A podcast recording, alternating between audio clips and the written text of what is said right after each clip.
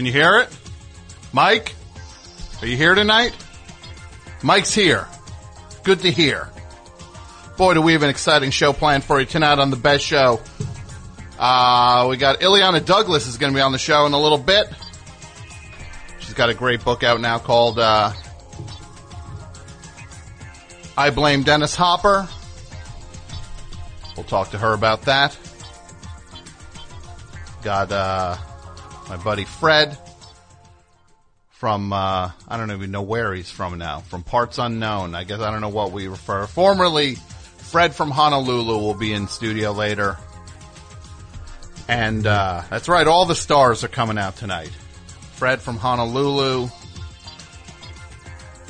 Um, that's pretty much it.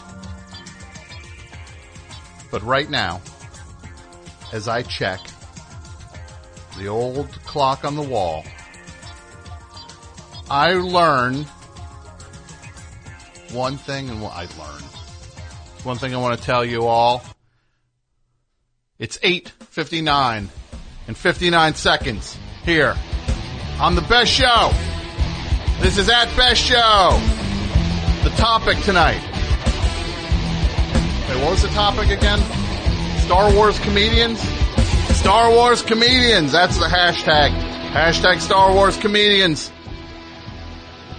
Let's go to the phones. 201-332-3484. Later, it's no dude Vember, but now's the time everybody can get through.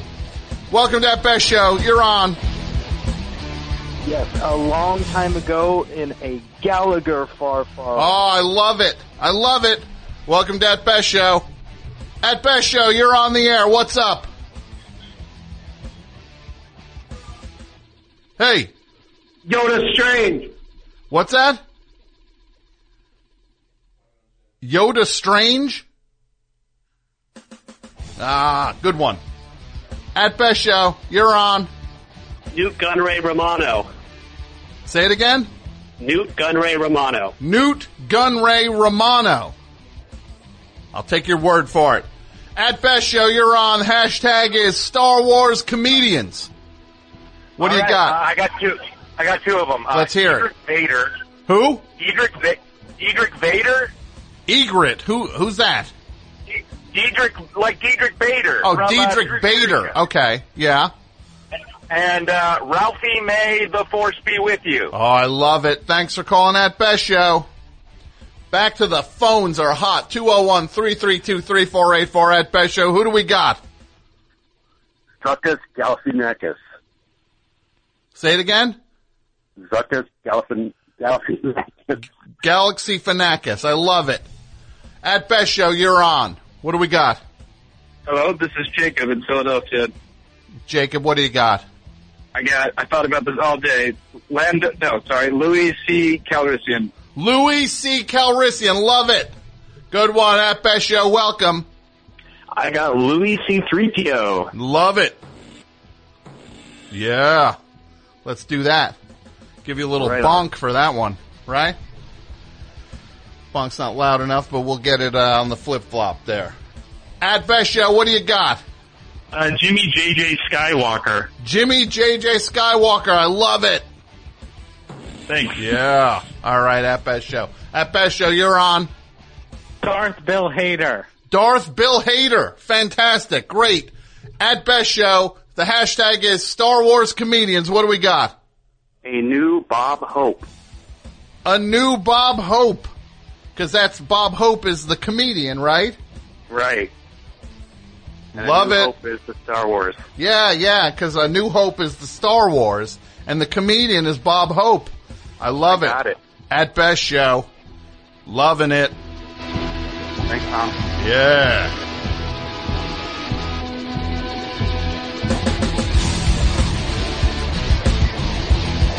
Yeah, we're going back to the phones at Best Show. What do we got at Best Show? Star Wars comedians, give it to me. Uh, yeah, this is Derek from Williamsburg. I got Margaret Chobaka. Margaret Cho Baca, good one. At Best Show, what do you got? Conan Han Solo Brian. Good one. At Best Show, what do you got? Star Wars comedians, let's hear it. R2DL Hughley. That is fantastic. R2DL Hughley at Best Show. What do you got? Bobby Moynihan solo. Oh, good one. One more, and then the Best Show starts. Or not. Or maybe we just, oh no, here we go. At Best Show, what do you got for me? Uh, I've got Dan Aykroyd. Dan what? At Atroyd? Dan Aykroyd. Actroid. Yeah. Why not Dan at Atroyd? Well, I'm not a professional like you. Yeah, that's right. Best Show, at Best Show. Welcome. What do you got? Jimmy Skywalker. We already got that one. All right, guys. The time is as good as any to say at Best Show signing off, and now the Best Show proper will begin. Let's do it. Illeana Douglas coming up. No Dude Vember continues. Here we go. Best Show.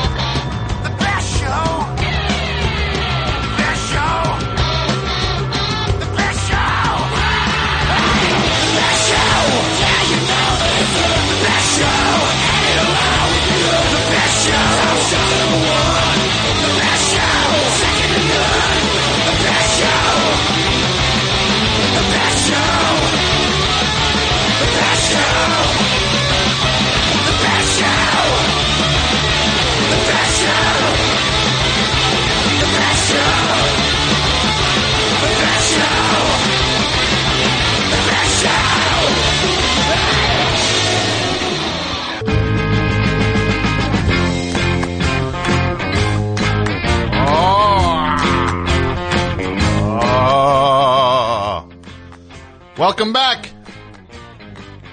The best show. We are doing it here on a Tuesday night. My name is Tom Scharpling, the host of the best show. And if you're new to the program, I want to welcome you. For people who aren't sure what goes on on this show, they're like, "What? It's three hours long. I don't know what to do with that." Well, here's what you do. First of all, you shut up and stop whining. What are you crying about? It's all free. Entitled creeps. It's free. Stop moaning. Secondly, my name's Tom. I'm the host. Uh, and we've got our cast of, uh, of uh, characters out there on the other side of the door, glass. AP Mike, he's the guy who screens the calls uh, for the show, the associate producer, and boy, he's a colorful character. You'll you'll get to know him and his fun uh, peccadillos. Then there's uh, Dudio, Jason. He uh, he started off as being the guy who uh, couldn't figure any anything out with. Like, huh, this guy seems pretty normal. Now, I don't even know where to begin with this guy. First of all, he he uh, he steals and resells cats. He flips cats. He's. I thought he had started. He went on. He was bragging to me how he went on a vacation, and then they had this famous cat at the hotel, and then he took the cat and then brought it back here and flipped it for two cats. So he's he's flipping cats.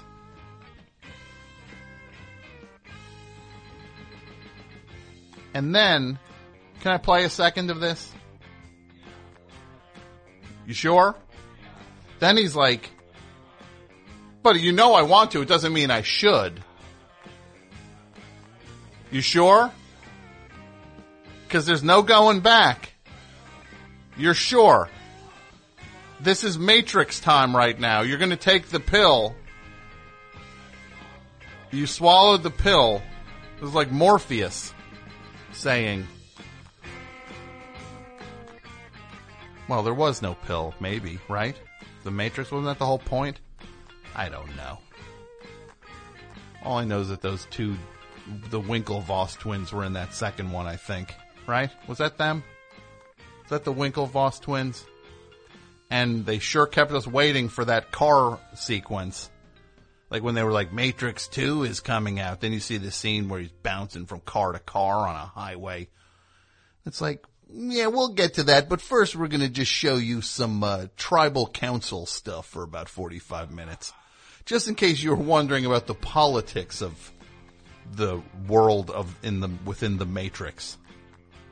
We'll show you what a council, how a council meeting goes. Oh, and Cornel West is on the council board. So there's no going back. Dudio gives me this, his air check, when he was starting off as a disc jockey. Let's take a quick listen, just a quick listen to this. I just want to hear a second of this. This is Dudio as a, as a, this is your, this is what your, your, this is the, like the demo you put together? This is his air check to get a to get a radio job. Deep Purple on 96 Rock. I am Jason Gore, going to be in here with you for a couple of hours. And at 9 o'clock tonight, from 9 until midnight, three hours of some of the deepest classic rock you've ever heard on the radio. In fact, some of it you may have never heard on the radio. English Nick gives you the Vinyl Vineyard from 9 until midnight. The Vinyl Vineyard. And Jason was telling me the Vinyl Vineyard are like truly deep cuts. Like what would be a what would be something you would pull from the Vinyl Vineyard? Like a deep steely dan track. like a deep Steely Dan track, like what? Like which one? Get Back, Jack, Do It Again? And the Vinyl Vineyard was meant to be a little lighter too, so it was a little more of the uh, the acoustic artists. Okay. So, so, for all that heavy stuff we were listening to, then you'd hear what? Like Father and Son by Cat Stevens? Take your time, hurry up. Maybe then you can marry. You are young. I am all. I could do a Cat Stevens act, right, Mike? Could picture me in a club. You go into a club and it's me on a stool and I'm going, I have an acoustic guitar, but I'm not playing it because I don't know how to play it, but I have like a pre-recorded track. And I'm like, boom, ding, boom, ding, boom, boom, boom. Take your time, hurry up. Maybe then you can marry. You are young. You're not far. Cause then he goes up, I was once an old, right? What, what's another Cat Stevens song? I'm old and old laughing, riding on the peace train. Man, I could rip that dude off so badly. I should just start playing clubs as Cat Stevens. Let him shut me down. Night tonight. You can hear it 24 hours a day, seven days a week on our HD2 channel. And you can also go to 96rock.com right now and get a little taste of it. But we'll have that coming up at 9 o'clock. After this, we've got some Zeppelin on 96 Rock. Boston by request on 96 Rock. Who requested Boston? Nobody requested it. You lied about that, right? there was no request. Oh man. Hey man, you gonna play some Boston? Nobody. they have two albums. Every, anybody who'd want to hear it has both of them already. Boy, I sure could go for some Boston. Either I could pull my Boston records out, or I could call this guy and hopefully get through it and see if maybe he'll play some for me.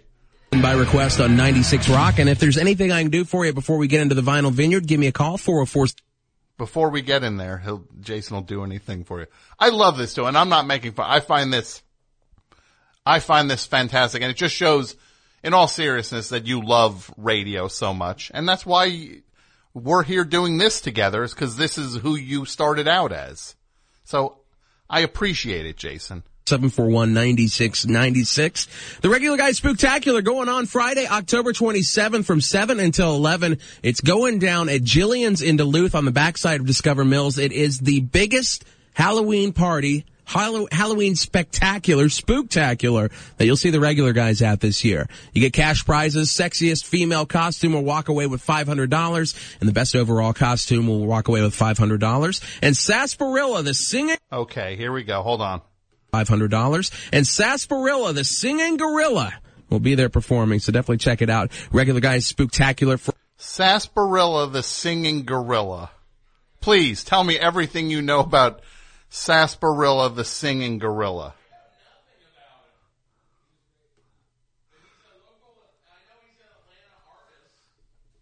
But is he a, is it gorilla?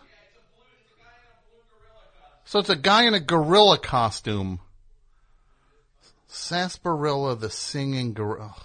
We'll walk away with $500. And Sarsaparilla, the singing gorilla, will be there performing, so definitely check it out. Regular guys spooktacular Friday, October 27th. More info, 96rock.com.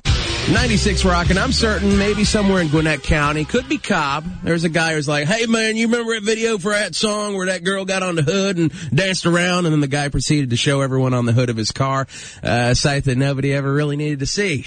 Jason Gore in with you until 6 a.m. Okay, we, we, this could be the rest of the show. So I'm just gonna, that's the, that's the first of 80 installments of Jason's, Jason's, uh, Jason's air check reel. So that's part one of 80, a series that will continue halfway to, through 2017. So, and we got Pat Byrne out there. He's working out there. He's doing it. So, uh, thank you, Pat. And the phone number is 201-332-3484. And tonight we continue. No Dude Vember continues. No Dude Vember. Ladies only. If you're a dude, you cannot call. We want to hear from ladies or anyone who identifies as a non-dude. 201 332 3484. And later in the show, we got, uh, we got, uh, Fred from Honolulu coming up and Illeana Douglas is going to call in and tell us about her new book. Oh, what else is going on? Guys, Scharpling and Wurster live. We announced the show last week in, uh, in Raleigh, North Carolina. There are four shows coming up over the next bunch of months. The end of uh, end of uh, uh, of, of uh, December, Uh, the, the end of November. Goodness gracious, the end of November. You can see Scharpling and Wurster live. We will be playing in Toronto at November 28th. Toronto, Ontario. Saturday, November 28th at the Mod Club. Sunday, November 29th, Cambridge, Massachusetts at the Sinclair. Sunday, December 13th in Philadelphia at Union Transfer. And the latest show, Saturday, February 27th, Durham, North Carolina at Motorco. And tickets for all of those shows are available over at stereolaffs.com slash tour. That's stereolaffs, L-A-F-F-S dot com slash tour. And I hope to see you all there. That will be fun. Ate dinner before the show. That's all. That's it. Nothing more to tell. No, I ate dinner and it was the people. This the, the, the, these two guys talking while eating. The one guy started talking about how, and it's like, look, if you're if if you're comfortable talking about certain subjects at dinner, that's fine in in in your home. But maybe other people don't want to hear you talk about how someone's glass eye popped out of their eye and rolled on the floor, and then someone else picked it up and wiped it off at a in a, a restaurant.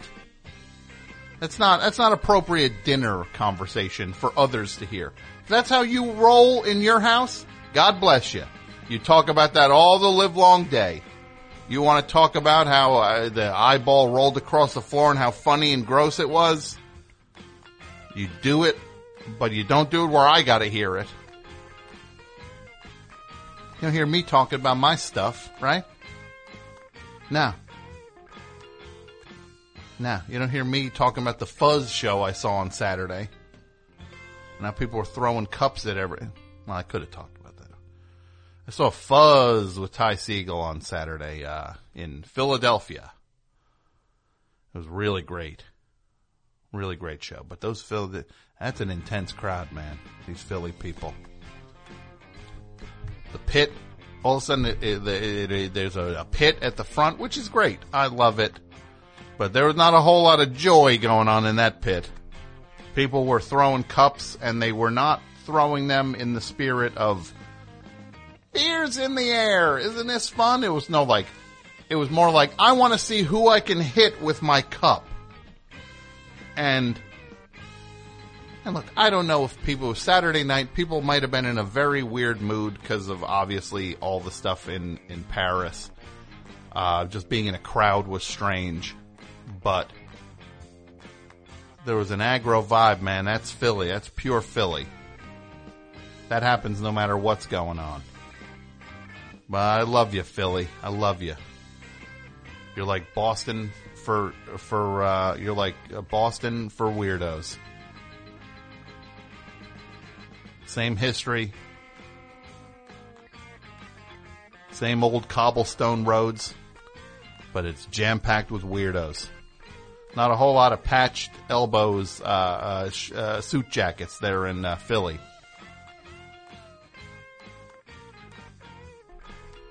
God love you, Philly.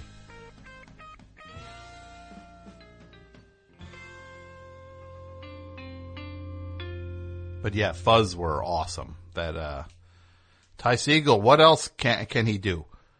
Can't he can't go wrong. Ty can't go wrong. The phones are dead. Everybody wanted no dude Vember. But when push came to shove, did the phones ring? Nope. The phones are quiet. This might be it for No Dude Vember. Might have to do two and a half hours of at best show. People would like that though. People would be into that. I don't want to do that. Non dudes, this is when you got to call. Hey guys, are we doing half hour power tonight? Oh boy, that that crew. I might split. I need a hatch in here, like a like a secret way out. Because there's some weeks, love them all out there. Love one more than the next. I think Mike's the ringleader on it. He's definitely poisoning the well. Because started off, Mike was, uh, I had Mike under control, but now he's got Dudio hanging out because, and then Pat's hanging out, and Dudio and Mike don't like each other. Mike doesn't like Pat. Pat, I think Pat doesn't like, I think Pat likes Dudio, but doesn't like Mike. But you know what? I don't want any of the drama. That's theirs to figure out and fight over. We'll put a topic on the table in a couple moments, but let's go to the phones now. 201 332 3484. Best show. You're on Hi, the Tom. air. Hi, how are you? To whom am I speaking? This is Annie. I live in Kansas City. Annie, in which Kansas City? Well, Kansas City, Kansas, but uh, hurry for the Royals no matter which state. Yeah, you, you, it's not like you can't root for the Royals if you're on the not on the Missouri side of things, right? Um, no, but people get so territorial about which side you're from. It, it's a good city. It, both states are great. Well, who would? Who? You're not from Kansas City. You're only from a different city called Kansas City. How dare you root for this team? Meanwhile, you look anywhere, you see these Cowboys jerseys everywhere, right? no kidding. It's like people who haven't been within uh, 2,000 miles of Dallas are wearing Cowboys jerseys. There's Raider stuff everywhere here. Just Raiders. this contrarian thing. Ugh. The Raiders don't even exist anymore. What are they? Oakland? Are they in Oakland or do they play? Don't they play on like a barge outside of like the U.S. border? Aren't they like in international waters? How is it that Los Angeles doesn't have a football team? How do, how does that happen? Isn't that the craziest thing you ever heard in your life? Do they have multiple basketball teams? I'm sorry if I don't know. Well, don't yes, know they have the the Los Angeles Lakers and the Los Angeles Clippers, Thank you. That's right. which makes perfect sense. Is that it's a it, Los Angeles is known for two things: it's love of yachting and its many lakes. Right? of course, those are the those are the perfect teams for Los Angeles. Who doesn't love seeing a fine schooner rolling in to the to, along the Santa Monica Pier? Now, when I was a kid, I thought clippers. I didn't know that that was. I mean, like what a colloquial way to say a ship or a kind of ship. I thought it was about like a guy mowing a lawn, like a clipper. Well, So, well, that know. would be that would be a very unexciting name for a team. You might as well just call your team the Lawnmowers, then, right? I don't know. I figured there were so many rich people there that they. I'm not sure. What What, is my line that? So, so was. that's I'm like, a, so you you looked at that that they were throwing a bone to like to like people who do yard work for rich people. We'll name one of uh, our teams after in tribute to you guys. You Well- we'll cheer for the Lakers. You guys cheer for the team that's about the all the landscapers can cheer for the Clippers. Oh my stars! So that you th- awful. you thought it was like hedge clippers. Didn't you say there was some? You had a, a, a topic when I was young, not long ago. So chalk it up to that column, I guess. But I I, lo- I love it. That, that is very funny. That is very funny. I'd like to share an anecdote with you if I could, sir. I would love it. Let's okay, let's hear it. so I know that we're both fans of Nathan Fielder. We are. Um, yes, and my friend Brooke is currently in labor right now, and she's very obviously was very pregnant to be in that status. But last night she went into contractions because she was laughing at the scene from um, Nathan for You with the age progression and the guy in the garage. oh, that was And I one of the all-time funniest things. That's the great thing about Nathan for you. You watch it, and every week it's like, oh, that might be the funniest thing I've ever seen. And then how is that show real? It's unbelievable. Sorry. he, he's he's the all-time greatest. So she was in labor. Well, she's now in labor, but she was just kind of, you know, um, along there in her third trimester. So it induced then- labor, is what you're saying. Nathan Yes, for thank you. in- yes. he kick-started a beautiful human life. Oh my God. And also, don't give people an idea to do Kickstarters for babies. That actually, you actually just put something really gross out there. In all fairness, I meant that like a motorbike No, kickstart, you know. But now you're going to you go. know, you're right. You're going to go online right. tomorrow to be like, "Hey, I was wondering if somebody will uh, contribute to my Kickstarter for a baby, Ew. a baby Kickstarter, baby or baby Kickstarter would be like little kids doing Oh, Kickstarter, no. right? Three and under, My, be like, I want to a get great candy. idea for Right? a rocket ship. Like, no, it doesn't. Yeah, they'd be like, I want a, a, a big wheel. Give money to my Kickstarter. That would be baby Kickstarter. Well, where all the, all the R's backwards and everything, and it's kind of Yes. misspelled in Yes. a cute way. The R's would be backwards. It's like written in crayon, but it's obviously typed. Now, what is your name? Somehow, I don't know. What, what is your name My again? name's Annie. Annie. Hold on a second. Annie. Yeah. From Kansas City, Yes. Kansas. I'm writing this down, Annie, because you know what? What? You now are my favorite caller of all time. Ooh, you're out of your mind, if- sir. You, I'm giving you, get this, Annie. Yeah. I'm giving you now a pass. Three, you get through three times. When oh. Mike calls, when, when you call and then Mike says, what would you like to talk about him? You know what you tell him? What? You tell him, this is Annie from Kansas City. Is that N-O-Y. greasy entry? This is what you say. N-O-Y-F-B. That's what you say to Mike. This is Annie from Kansas City. N-O-Y-F-B. Hi everybody, Tim Heidecker here. We have a brand new office hours that just came out of the oven. We've got legendary psych rocker Ty Segall. And Doug is back from down under. Good day. Good day. And his mommy came with him. Mommy and Gary Lussenhop are here too. Alicia let me know that she finished the White Album, has thoughts on that, so much more on this legendary episode of Office Hours. Find us on your podcast app of choice or watch us on YouTube at youtube.com slash office hours live. So who are the animals? Because I don't smell them. Okay? All right. That's what you say to Mike. Three times you can do it. Oh my god. You hear that, Mike? Wow. And if if you if you question her, I'm going to make you go outside in the street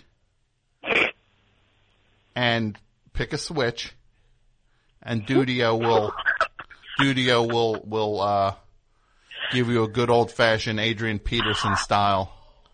I Uh, never had to pick a switch. Thank God. Yeah, I never, never had did to either. go find one. Ooh, Yeah. Thanks, mom and dad. How is it that we're all cheering for Adrian? It's like I was listening to like football highlights. It's like Adrian Peterson runs his ball. It's like isn't it the dude who like thrashed his kids like two years ago? I guess it's like he's fine. He's not thrashing his kids anymore. It's okay. Not fun. And if Adrian Peterson can come back, why why is Robert Blake not back yet? Right? Why have we not found a room for him in, to let into our hearts? That's the name of that Blake tune. Just picture him in full Lost Highway makeup again, right? like, Can I ask you a question? Oh, I'm so sorry. but just picture him like this is Robert Blake Chevrolet, like he buys like a, and he's in full, full Lost Highway makeup, doing car commercials for his car lot. This is Robert. He's like, we got special savings on Toyota Corollas. I know I said it's Chevrolet, but he said it's like, we got special savings on Corollas and Hyundais at Robert Blake Chevrolet. And that's the name of that tune. Oh no. And if you don't buy a car from me, if I catch you at the other dealership, like, like you call the other dealership and then like you're waiting for the salesman to come back and then the phone on a desk rings and it's him. Yeah, it's me. I'm you. And I'm in jail. Whatever happened in that horrifying movie. Go ahead, Annie. I did not mean to step on what you said. Oh, I was stepping on you, sir. Sorry about that. What do you make? Uh, I know that you're a wonderful cohort, um, Julie Klausner. I said cohort, like you guys share one. She is my cohort because I love Julie Klausner. Yes. Uh, you guys are a wonderful pair. I love when she's on so much. Um, the American Horror Story anthology, I don't want to get into that because I think you and I are kind of similar about horror movies. I'm not really a fan. But the um, American cr- uh, Crime Story that's going to be with O.J. Simpson, have you looked at that cast list? It's kind of bananas. What is it called now? American Crime? It's going to be, yeah, it's going to be American Crime Story. So another series of anthologized stories. And the first one they're doing is O.J. Simpson. So you've got like David Schwimmer as Robert Kardashian, um, and just like these out of left universe. Cuba Gooding Jr. as O.J. I guess is argue. I don't know how that happened, but peek at this cast list sometime, please, because it's bonkers. So it's the they're doing the OJ, and is this like a is this like a, a mini series or is this like a series that they're hoping they can just keep going? They, I think it's the miniseries. I mean, as far as like you know, what ca- categorically at the Emmys, like they submit them as miniseries. So I guess like six of one, half dozen of the other. You know, like it's just like I don't know, kind of in between. I'm going to look this up right Um, now. Hold on one second. What is it called? American problem. what? American what the what? It's called American Crime Story. I mean, if you looked up Ryan Murphy, O.J. Simpson, I'm sure it would be one of the American Crime Story. Here we go. Everyone on Twitter should do it at the same time. Here's the cast. Play along. Are you ready for the cast? Cuba Gooding Jr. as O.J. Simpson, Sarah Paulson as Marcia Clark, John Travolta as Robert Shapiro, Right. David Schwimmer as Robert Kardashian, Courtney B. Vance as Johnnie Cochran, Nathan Lane as F. Lee Bailey, What is that going to be like? There's not going to be any scenery left. Selma Blair as Kris Kardashian, Malcolm Jamal Warner as Al Cowlings. This is the I weirdest a thing I've ever to-do. seen. Oh my goodness. I can't wait for this. When does it start? I hope it starts tonight. I think in Janu- I I wish it would start always. And the the the commercials for it are very kind of eerie, like not showing any of this, you know, kind of teasing with like Nicole Brown's dog or something. Mm-hmm. I'm thinking like barking at, you know what I'm saying, like on a California street, setting It's- that creepy vibe. Here's what it says. It serves as a spin-off and companion series for American Horror Story. How? That's fiction. Don't know what they mean by that at all. the weirdest thing. This is the strangest thing I ever heard. This is the weirdest thing. AP Mike is playing Mark Fuhrman. No. You didn't even tell me about this, Mike. You were trying to surprise us? AP, no, actually it's, there's an asterisk next to it. And I'm oh. looking down. It says, ha ha, got you, Tom. Well, So- Wikipedia anyone could edit, so. Yeah.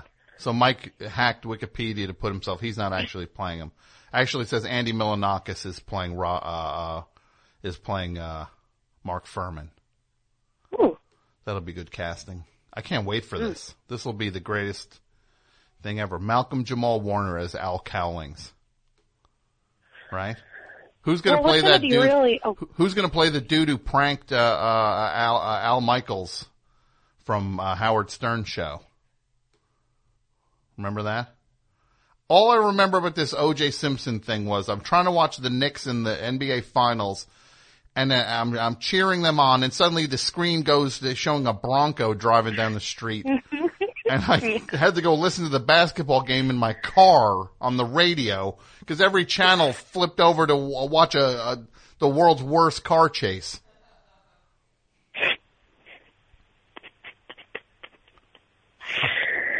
Yeah, it's going to be a nightmare. I cannot wait. I really cannot wait. February, February. Billy right. Magnussen as Kato Kaelin. Oh my gosh. Who's Billy? Man, they should have gotten the dude from. Uh, Broadway. is he? They should have gotten the guy Yeah. from uh, the Leisure Class, Tom Bell. Right? Hello, brother. It's me. that guy. It's me, Kato Kaelin. Yeah, that's how he would do all his life. You Like get three elf. wishes. Right? If Kato Kaelin appears suddenly, it's me. Say my name three times, and I will grant you wishes. Can I tell you something? Please do, Annie. So I grew up in the 90s, and I learned more about O.J. Simpson, the O.J. Simpson trial from Mad Magazine than really anything else. Because when I was when we were talking about this, I was like, wait, how? Why do I keep picturing this like Mort Drucker version of Kato Kaelin? Yeah. I was like, oh, it's Mort- because like you thought so you thought it was like know the I mean? lighter side of OJ Simpson? You that would have been pretty creepy. you thought it was like with what's his face? Remember the guy who was always com- in the doctor's office in in those oh yeah, What was that guy's name? snappy name? answers to stupid questions. Oh, um, Dave, um, the guy who did it. No, the guy in Mad Magazine was always in the doctor's office. Um Shucks. You're my favorite caller. You said shucks. You didn't even slip up. I got no. I'm thinking of Dave Berg, the guy Dave I was Berg. who say drove- Dave Bird. He Walter he'd a Kaputnik. little, uh, Walter Kaputnik was Oh, the guy's yeah, name. Yeah. yeah. Well, I'm just thinking about all these people. You said Marcia Clark, and I was like Mm-hmm. thinking about how they'd be like bl- Blarfa Blarf instead of like a character's name in a movie. They'd give it like a, mo- a a name about you know vomiting or ralphing or something about smelling. You know, so like there are movies I've never seen that I know the basic plot constructs of because of Mad and Crack. Yeah. You know? Oh, I- I I don't guess- need to see them. I'm good. Exactly. You're just kind or like an SNL sketch. I'll just be like, yeah, okay. I think I know what the hook with that thing is because I see what they're making fun of in. with it. Yeah. So that's what they they're making. into the set, and you're like, oh, okay, rude sandwich guy. You flip it off. Exactly.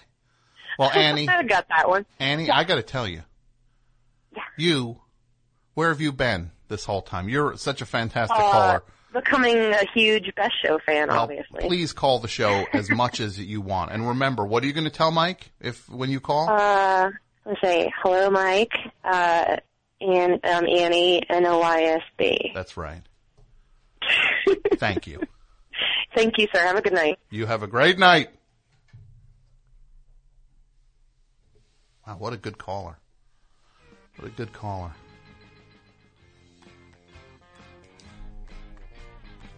Yeah, so we'll do the half hour power after tonight's show. Uh, unscreened calls at midnight.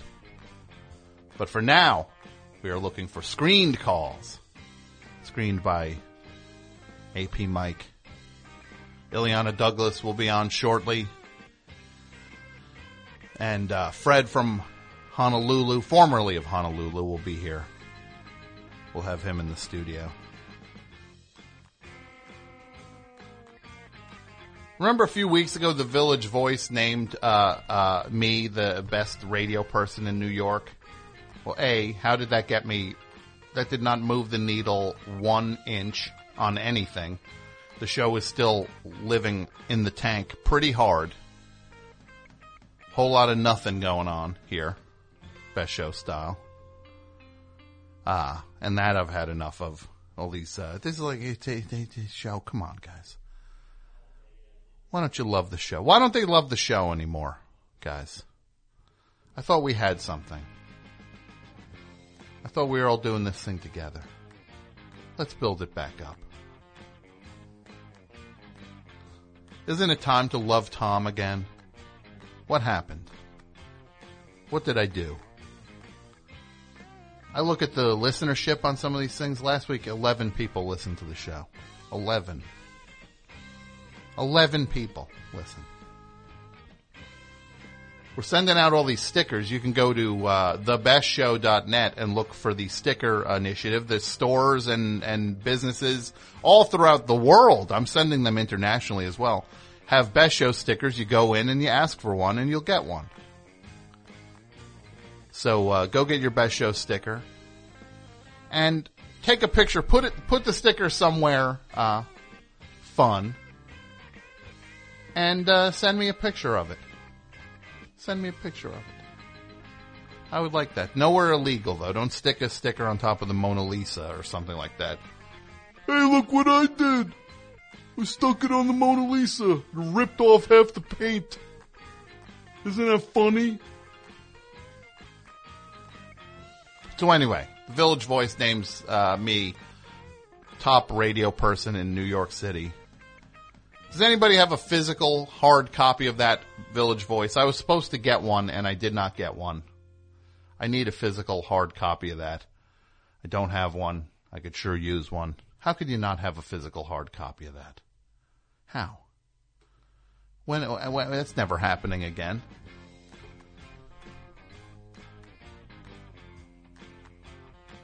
I'm glad people are saying on on uh, on Twitter that uh, it's time to love Tom again. We had something going, then you all moved over. I don't know what you're listening to now. Uh, Nightshade, whatever that show's called. What is that? Um, Nightshade. Um, hold on one second. Hey, this is Tom. Can you can you call the number I texted you? That's all right. This is my cell phone. No, this is my cell. Okay. Okay. Bye. Oh, guess who that was? Mike, you get one guess who that was. It was Illeana Douglas. Yeah, she's got my cell phone number. Not bragging or anything. So yeah, if if anybody's got a physical copy of that uh, that uh, uh, Village Voice, I could use it. Now it is time for me to tell you about a couple things. Well, my friends, tonight the best show is sponsored by who? Casper Mattresses. Casper Mattresses, obsessively engineered, American-made mattresses at a shockingly fair price.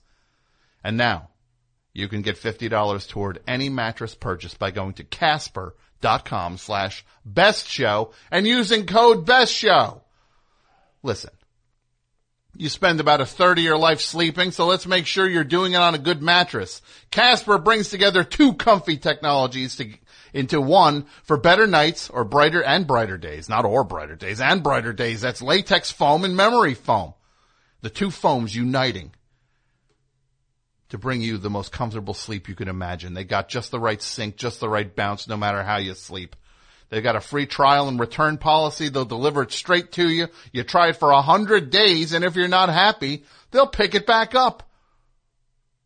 You go to a mattress store, maybe you get a minute to try the mattress. You're laying there, people are staring at you.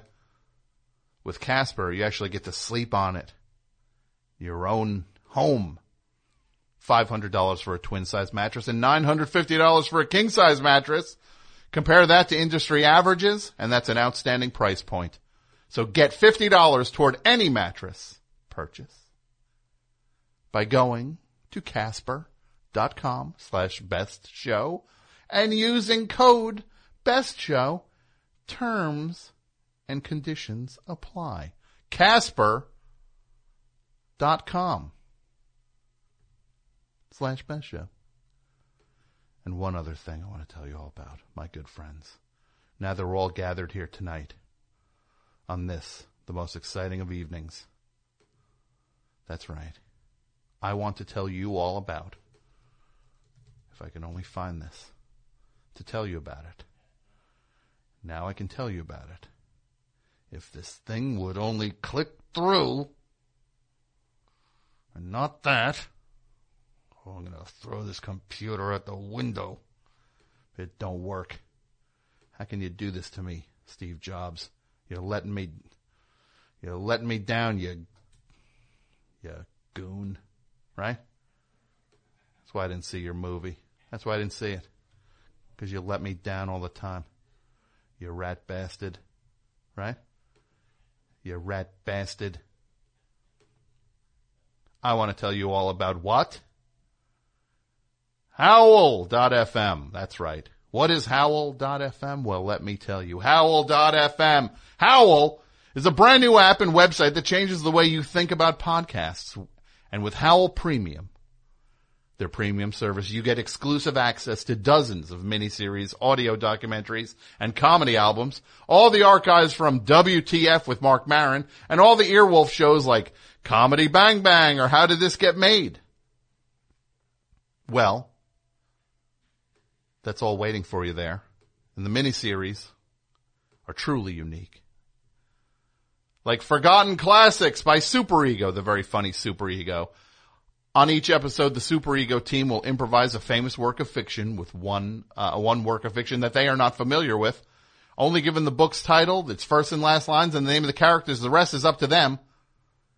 The Sklar brothers have a show called Finding the Funny as they travel the country trying to find what makes each city funny. The first stop on their journey is Buffalo, and in their quest, they'll get help from locals as they eat as many buffalo wings as they possibly can. And again, I don't know why they're focusing on the buffalo wings. Buffalo has like a, a trash sandwich or whatever they call it. Like, that to me is more buffalo than buffalo wings. Uh, but that's neither here nor there. You take that up with the Sklar brothers. So I'm telling you all about Howl.fm and you're like, what, what, what am I supposed to do now, Tom? Well, you can get all this exclusive content on your iPhone, your Android phone, and on the web for only $4.99 a month. And with promo code TOM, T-O-M, TOM, you'll get a full month of free trial. To redeem that promo code, make sure you create your account on the web at howl.fm and enter code TOM at checkout. Tom, T-O-M. Go to howl.fm, that's howl.fm, and use the promo code TOM for one month of free trial of Howl Premium.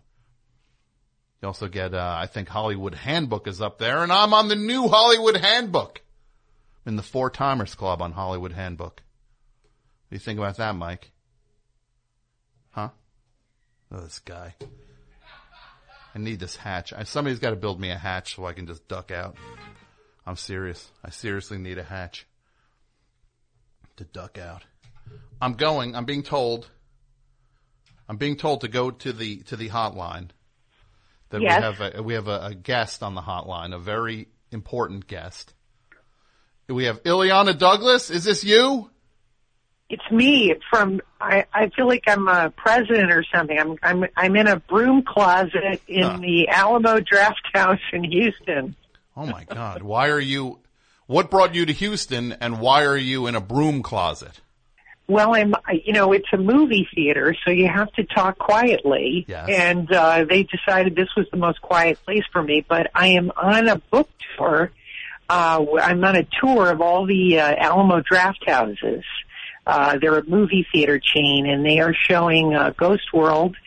And you get a you buy a ticket, and you and you get a copy of my book, and then we're going to talk about the movie, and then do a book signing afterward. So it's been like an Easy Rider road tour. Wow, that is awesome. That's very exciting. Now, fun. Illeana Douglas, when you mention your book, you're talking about I Blame Dennis Hopper, Yes, a book that you wrote. yes. I'm going to ask you a true or false question. True or false, the book is available in stores. Yes, true. Okay. True or false, they only printed a few copies, so you probably can't get one uh, within a couple days if you don't go get it.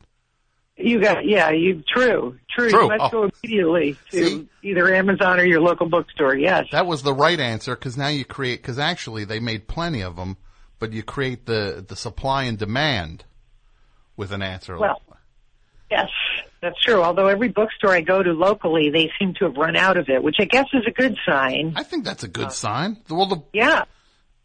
I I read the book. The book is so great. Thank you. It really is so uh, so amazing. And one thing that that that uh, I that I, I thought of the whole time reading it is that you're clearly such a fan of movies and and the history of movies and just really getting into behind the scenes on movies. And so when when you as somebody who loves movies and books about movies, you now had to write your book about movies. Was that daunting in any way? Because you know the, you're joining this pantheon of great books written by actors or about movies, and this was your entry into that world.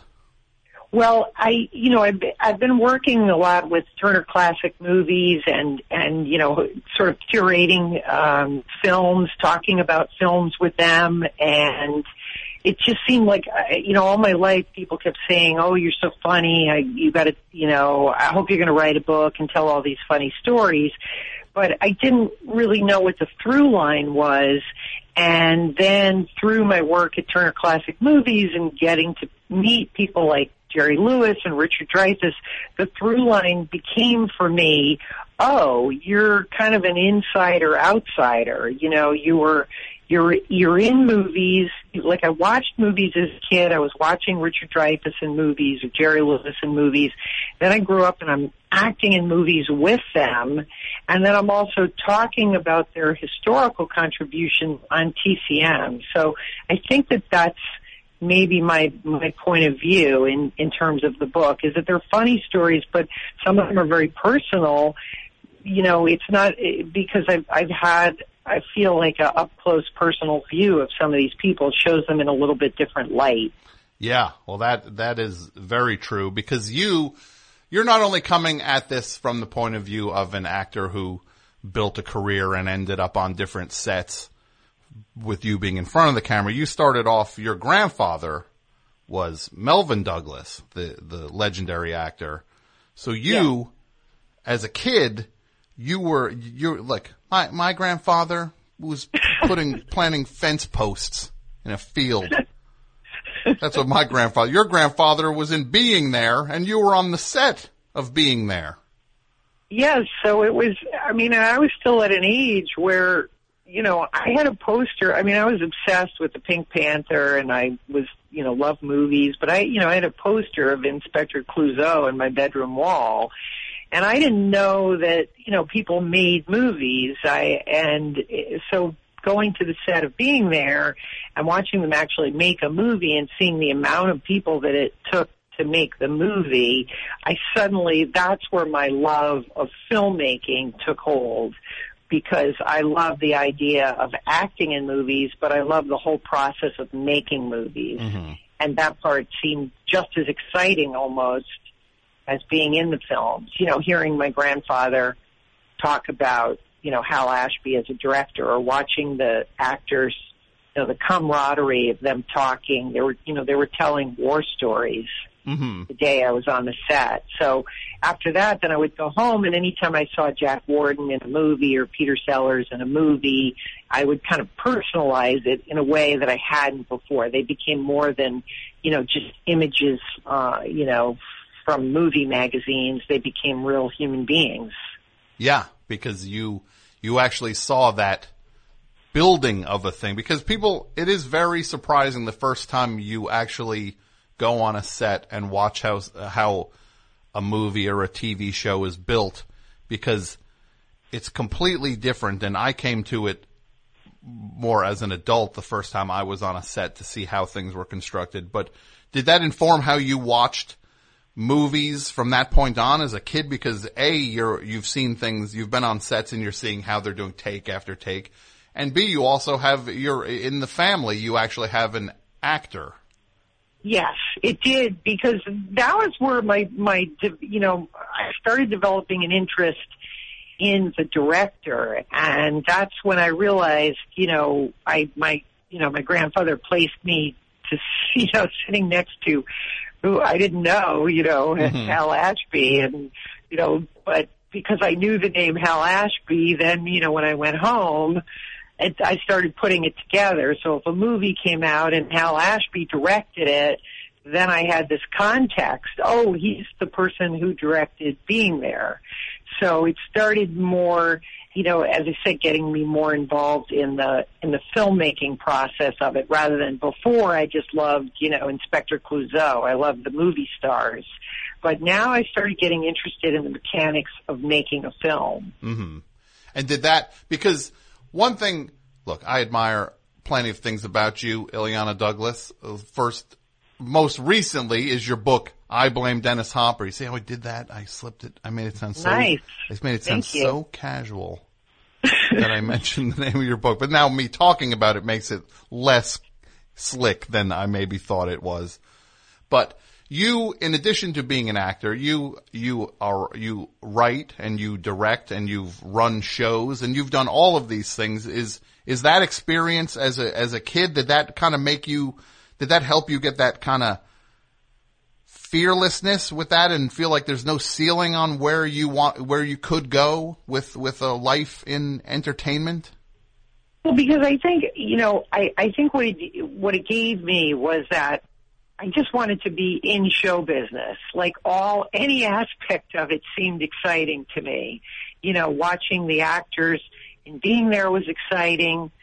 Um, you know, but then also sitting next to the director seemed exciting too because they were two, in a way, different worlds. And then my grandfather took me on another set, uh, which was the movie uh, Ghost Story. And you know, again, I was seeing it was surreal seeing Fred Astaire, somebody I I just couldn't. I was like, oh my god, the guy that I've watched musicals and emulated him, and now he's here acting in a film, and you know, Patricia Neal, John Houseman, and so it just kind of blew my mind to mm-hmm. have them, you know, come off the screen and be these real life human beings that were imparting wisdom on me and also because they had such respect for my grandfather, you know, they just kind of took a special interest in me and special liking in me. So I think that it, but it gave me a certain confidence of, of, I think watching a director work um, from a very early age, and I al- I always just kind of found myself more comfortable, even when I was acting in a film. Most of the movies that I really had standout roles were kind of a collaboration with the director, and I didn't realize that until I got on the set of uh, To Die For, and it solidified. And this is something I write about, it, like that my whole journey. I, that I wonder if it started with be, being there, Mm-hmm. and then having this you know kind of a collaboration with Gus Van Sant where the movie is essentially two movies. Like we went up I went up first and shot the documentary section of To Die For with Gus Van Sant and a kind of a splinter crew before anybody else got there. So then I had again my secret special partnership with him and then we shot the narrative film. So it, again, it gave me that kind of insider outsider um, feeling. Mm-hmm. And whenever I do a movie, I'm you know I'm one of the you know few actors that I'm I'm always. I mean, sometimes I get myself in trouble for it because people go just act, Illeana. But I'm always thinking I'm thinking as the director too Sure. uh, and it's it's just unconscious. Um, I think that you know I just started to look at films critically and not just worry about my part, but worry about the whole film. And oftentimes, you know, suggest music to people. I just always had a natural camaraderie with the director. I would become the director's confidant. It just happened again and again and again. Um, But then sometimes people are just, you've had people say, and you say this in your book, where they're just kind of like, we're kind of, who said to you, you can just don't sit next to me? Was that Buck Henry? You can't ask me any questions? Well, when I was on, when I did To Die For, I mean, you know, I was, everybody I work with, I'm such a movie fan, and it's like, Buck Henry, what's up, Doc? Catch 22, you know. Yeah. So that's all I'm thinking through my mind. Uh-huh. Like, you know, they're thinking, I wonder what's for lunch, you know, and all I'm thinking is, how, how can I, how can I approach this to get him to tell me about, you know, the graduate? And so the first couple days, of course, er, you know, he's absolutely thrilled. Oh, my, it's my biographer. I got Yeah. to see, you know, but by day three, you saw me and he kind of, he, he looked like, he had that panic look like, where can I go? And then he, you know, he said, Illeana, you can sit down, but you cannot ask me any more questions about my movies. But, you know, that's how I feel like I'm acting in the movie and I'm thrilled that people, you know, may like me in the movie. But oftentimes I find for me, being in the film is really just an excuse to my, you know, my own movie fan stories of somebody like uh, Buck Henry. And, you know, I, so it's like I talk to them and then I would run back to my journal and just write down everything they say. Uh huh. So, And it so- felt, did it feel like you were, you were just these things, some of it, did it feel like you were uh, just because you love the stuff and other things that you would use this down the road somewhere? Something that you had, uh, yeah. some wisdom? I always feel, I always feel whenever I'm talking to people, and you know, I'm on, a, you know, I'm on my book tour right now, and or, you know, Jerry Lewis said to me, you know, you aren't anybody unless they're leading you through the kitchen, and so tonight. I hit mm-hmm. Houston, you know, and they said, we're going to take you in the back way, and they were walking me through the kitchen, and I thought, Jerry Lewis, you know, so they do stay with me, and I guess that's the movie fan part of me. I've never, you know, I, I retain that kind of childlike delight in like, I can't believe I'm here. This is incredible. And so sometimes, yes, when people say something to me, it's as if a bell goes off, and I, I remember it. Uh, and if I don't think I'm going to remember it, I make sure to write it down so that I will remember it because a part of me as a film historian feels that it's important, you know, to pass these stories on because I I just think, you know, movies are such an art form and we're, you know, we're in this day and age now where it's like we're just so close to the end of, you know, watching movies together. And I remember what that feeling was like being a kid and watching Jaws 600 kids screaming and going to a drive-in and seeing Dusk Till Dawn movies and, and just how nostalgic it was. And I feel like we're just at the, the beginning that those days may die out. And so part of the reason I wanted to write the book was just to show how much that I felt, you know, eh, that movies press so many emotional buttons for me. Like I don't remember dates, but I remember the movies or the, you know, the movie stars and, and somebody like Dennis Hopper with a movie like Easy Rider. You know, one movie I really believe changed the course of filmmaking, um, changed America. You Yeah. know, change change my family, change me, and Well- there's many other people that feel that way too. Yeah, well, you really go into how it changed your family. It's a pretty, it kicks off the book that people should read the book, I Blame Dennis Hopper, but in a nutshell, your dad sees Easy Rider and then gets super caught up in that lifestyle and your, your kind of normal, well, well, relatively well-to-do or well-to-do life suddenly went out the window Yeah, as as we because I was suddenly surrounded by twenty hippies who all look like Dennis Hopper, you know, with choppers and you know uh, a band going to peace rallies and you know and and that's what the movie you know it, it predicted again this rise of the counterculture and college students and people were so affected by that one film you know by the time you get into the 80s and 90s i i think with you know movies like albert brooks lost in america you know we're we're almost kind of pick, poking fun at it, at it but we forget the importance of that at the time i mean my parents were like they were never the same after they saw that film Uh-huh. y- you know what I mean? It Yeah. shook them up.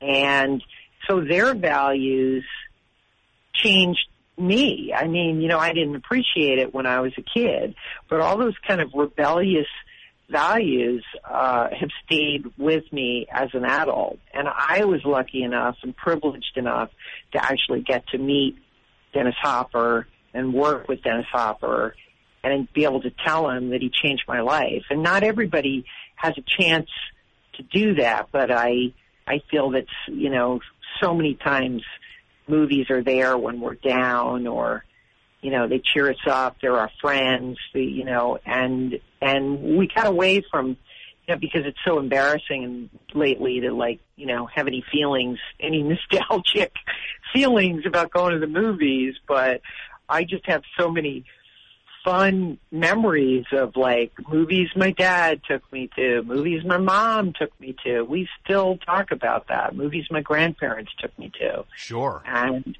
you would be able to talk about difficult subjects because you saw it in a movie. Mm-hmm. Yeah. That was something, you know, you you I remember like with my parents, you know, they'd take me to these art movies, you know, that were like you know, like we saw Amarcord. I was like, what the hell was that? You know, like, what have I seen? And then, you know, afterwards, you we'd go to an ice cream shop and, you know, they would say, did you understand that movie? Of course I didn't, but, you know, you'd sort of pretend that you did and, Mm-hmm. and Was- but all those memories are important. Sure. No, and it, it informs it informs so much and then you figure if it informs you, now you're informing you've you've made so many great movies and been a part of so many things, you are spreading that uh you are moving that down the line. And uh and the book I again I, I the book I blame Dennis Hopper is it's really uh, a really great look into so many things uh movie wise and career wise and it, you you weave your personal life and your love of movies together really in, in a really outstanding way and you um one thing you talk about is that you actually you actually and I'm not going to like when you sit down across from somebody like Marlon Brando or these people who you go your whole life seeing as these icons and then it's like you see them as actual people. It's like that. I've always felt that that's one of the strangest things whenever you meet somebody who's been larger than life and then they're actually mm-hmm. in front of you and maybe they're even shorter than you or something like that. Right. Like But you actually, you didn't want to meet Marlon Brando when you had a chance to, to meet him at first. No, because it was, you know, it just was when I had this, you know, opportunity. You know, we're going to meet Marlon Brando. I just thought, no, I, I can't. There's just no way. He's too. He, he was too cinematic for me. I mean, again, I I had a poster of him on my, you know, on my wall. I remember like unrolling my poster. I remember moving to my apartment and bringing my Marlon Brando poster and you know, he just meant so much to me as an actor. And I just thought, how could you meet someone like, what could you say to Marlon Brando that's not going to come off as insipid? And uh, so I ended up being forced to meet him. And, but then in the context that we met him, he ended up, uh, really responding to me. And uh, because I couldn't, he, you know, he locked I don't know, he just kind of locked eyes with me and I just found myself getting like incredibly emotional and I just I could not hold it back. So I just told him from my heart what his movies had meant to me and you know, next thing I knew he was I was crying and then he was crying and it just turned into this crazy so like everything that I was, uh, you know, afraid of embarrassing myself, it just ended up being uh, a real like truth session, and and he ended up getting something from me, which was like so incredible. Because I think also we put these people up on a pedestal, you know, but they've they you know they've got real lives too, and we're so afraid to see something because we feel like we're going to be embarrassed or we're going to say the wrong thing. And I feel sometimes like if you're if you just speak from the heart, you know, you, you're going to be okay. People will sense that, that you know that that their movies have really meant something to to them.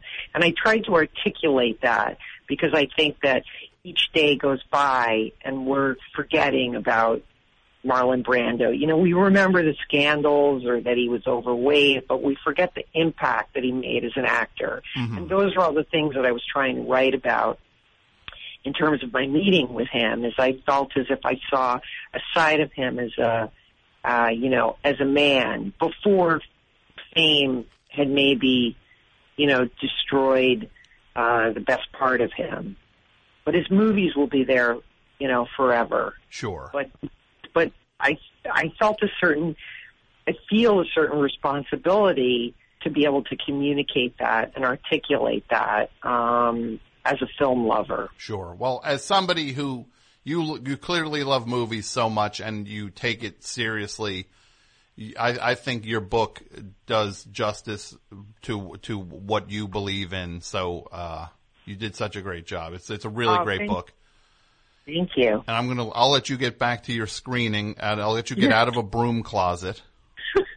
and um yeah, thank thank you, Illeana, for making the time and, and calling in and, and telling us about the book and people should check it out. I blame I- Dennis Hopper. Now okay. one question I do want to ask you on the set of Ghost Story, um the guy who screens calls for me wants to ask this question. Um Yes. he wants to know what the craft service table was like. He thinks there was probably a fair amount of hard candy on it. for you mean for older gentlemen? yes, because they would have a lot of Werthers, uh, is what he's guessing. No, I have to tell you about that movie because you know the, all the gentlemen were in their 80s, and three, all three gentlemen, Douglas Fairbanks, my grandfather, and Fred Astaire, all developed pneumonia because they kept making them shoot these scenes, you know, out in the snow. Mm-hmm. um, and you know they never complained about. I couldn't believe like these huge stars, and again, it was such a learning lesson. We're getting dragged. Oh, yeah. And one other, the other guy who s- works here wants me to ask you about, he's a big ride enthusiast and he wanted me to ask you about the Aerosmith Rockin' Roller Coaster. Oh, the, my it's, we could could possibly be you know the my favorite thing I've ever done. Sometimes people will come up to me and you know I try to guess. Is it going to be Cape Fear? Is it going to be Stir of Echoes? Is it going to Or- be action? or- you know, and Or and the Aerosmith Rockin' Roller Coaster. or and sometimes it's the Aerosmith, and I they go, "Do you have a super stretch? Make it a super stretch." And for people who So- don't know, this is where is this ride? It's in Florida. It's in Florida. Okay. And uh, we got to go down there, and I, you know, I'm from Massachusetts, so it was a great thrill to work with Aerosmith. So you Um, you were like in you host the ride with them or something? Is that what it is? yes, it's, it's a little movie that that is. You, you, I think you can even watch it on YouTube. It's a little movie that you see before uh, the ride begins, hmm and I play Aerosmith's manager. Okay. So you see, Illeana, I'm more, I wanted to ask all about being there and all these good I movies. I got one guy asking me about the craft service table for Ghost Story. The other guy's asking about the Aerosmith rock and roller coaster. I don't know. I might, I, I don't know. I'm not sure what to do here with this, uh, Uh. with my team. I think we have to have a meeting after the show. This, this seems Yeah. like a, this seems like we need a post show, uh, meeting to all get on the same page. Yes, I'll. Uh, well, you know, you can you can see all all all three of those. Uh, the the I'll tr- I'll try to comment on all three of these post show. Okay. Send memo. Thank you. Well, Illeana, uh, thank you again for calling in. The Illeana Douglas, the book is I Blame Dennis Hopper. It's really great. And thank you for taking the time out. Thanks so much. Have a good night. You too. I'll talk to you soon. Okay. Bye. Right, bye. So that was nice. Right, Mike? She's awesome. Yeah, she is. And you got your question answered.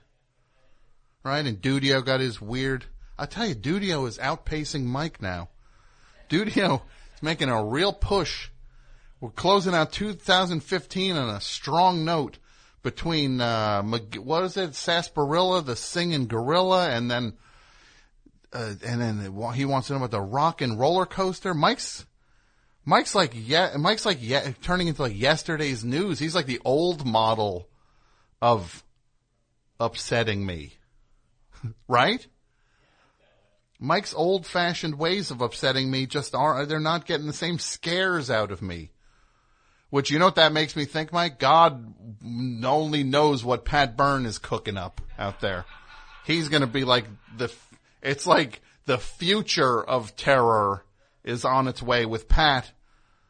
Oh, I, I don't want to know what that is, but you know what I do want to know is more about the band Sweet Talk have a new album out, Double Perfect. Let's hear something from it now. Best show back in a couple minutes. Sweet Talk.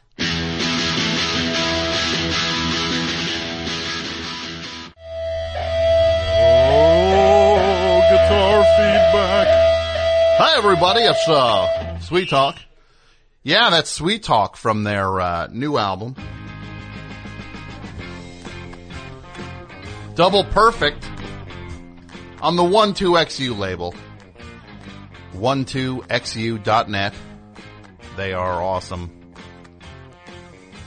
12XU is awesome.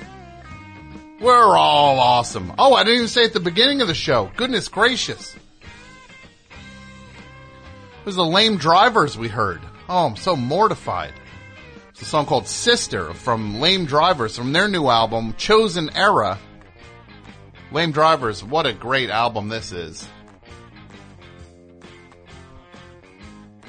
On the Bleeding Gold label. Love it. Good stuff. How'd you, li- uh, how'd you like Illeana Douglas, Mike? Right? You did learn some stuff. A lot of good movies. A lot of good movies. Melvyn Douglas, that's surprising, right? Yeah. Not the stock I come from, man. Not my stock. No.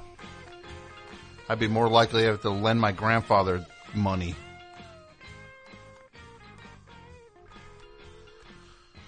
Oh, that's right. No Dude Vember continues. We'll bring in uh, Fred shortly. Everybody can't wait till he's in here. And I'll tell you one thing, dude. You better not curse in here.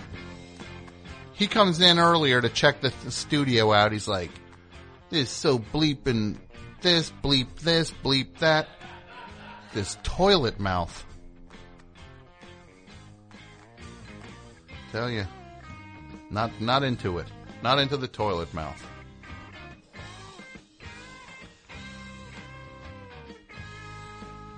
What do you think about this, Mike? What if I had a thing where people could try to get, you know, because look, this show is, is this is just a, a losing endeavor. I I've determined on the whole.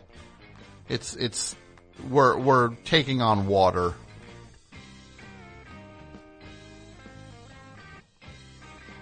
What if uh, how, how how can we uh, b- boost it, Mike? How what if I did a thing where people could people uh I'll give you uh, people if they if they get reel in a big fish, reel in a like a big fish. Some super crazy, get some super crazy person to call in. No, that's a not super, super crazy, famous person, not super crazy person. That will that will take care of itself. But yeah, let's get uh, yeah maybe that. Maybe I'll start throwing. I gotta start. What do I gotta start throwing prizes around? Right? I'll give prizes if you reel in a big fish. I'll throw you a prize. So the ch- the challenge has been thrown. Get me some big names. I want to see who's out there. Hey, Fred, why don't you come in here, uh, my friend? This guy. Oh, look at him. So cool. This guy's cool. Oh, he is. I don't know why they're laughing. I love you. I love. Just sit right there and first of all keep the keep the keep it clean. I'll tell you one thing. This guy's wearing a Hawaii shirt. What's the hat? Hawaii shirt, Hawaii hat. It'd be like if you were in Hawaii and some dude was walking around in New York stuff, right? Like, like New York, sh- like like a like a I love New York shirt. It's uh, you're definitely is is it keeping you in touch? Because for people who don't know, this guy Fred, uh, and he's he's been a long time fan of and supporter of the show, and a friend of mine. Oh, he's a friend. You're a friend. Yeah. Yeah. You have my number. I do. You started calling the show from Honolulu. You lived in Honolulu, Hawaii. Yes, sir. Right? Is that where you're born and raised? No, I was born in Cebu City, Philippines. Okay. So when you moved to Hawaii when I was 10. When you were 10. So you you but you do you, uh, you identify as a Hawaiian because you've been there for I you know what I mean like that's where you feel your roots are Yeah, it's now like as, definitely. yeah. Yeah. So but then God knows what happened to you if you a rock fell on your head or something. you just said, "You know where I think I want to live instead of paradise on earth? The Lower East Side." where the San Gennaro festival takes place. You're just like, what if I trade this for the street where they where they just pour zeppoli grease out at night, and they have carnival games, and then maybe you get uh, you can get an autograph from uh, the guy who played uh, the guy who played uh, uh, Artie Bucco on The Sopranos. Maybe he's there signing autographs. so you moved there. Yeah. What made you move? Just- What was it? What you felt it? you had to do it. I had to do it. You had to do it. Speak up, do dude. Speak up. Sorry, man. There you go. How about now? Is that That's good? good. That's good. Look, I'm glad you're here.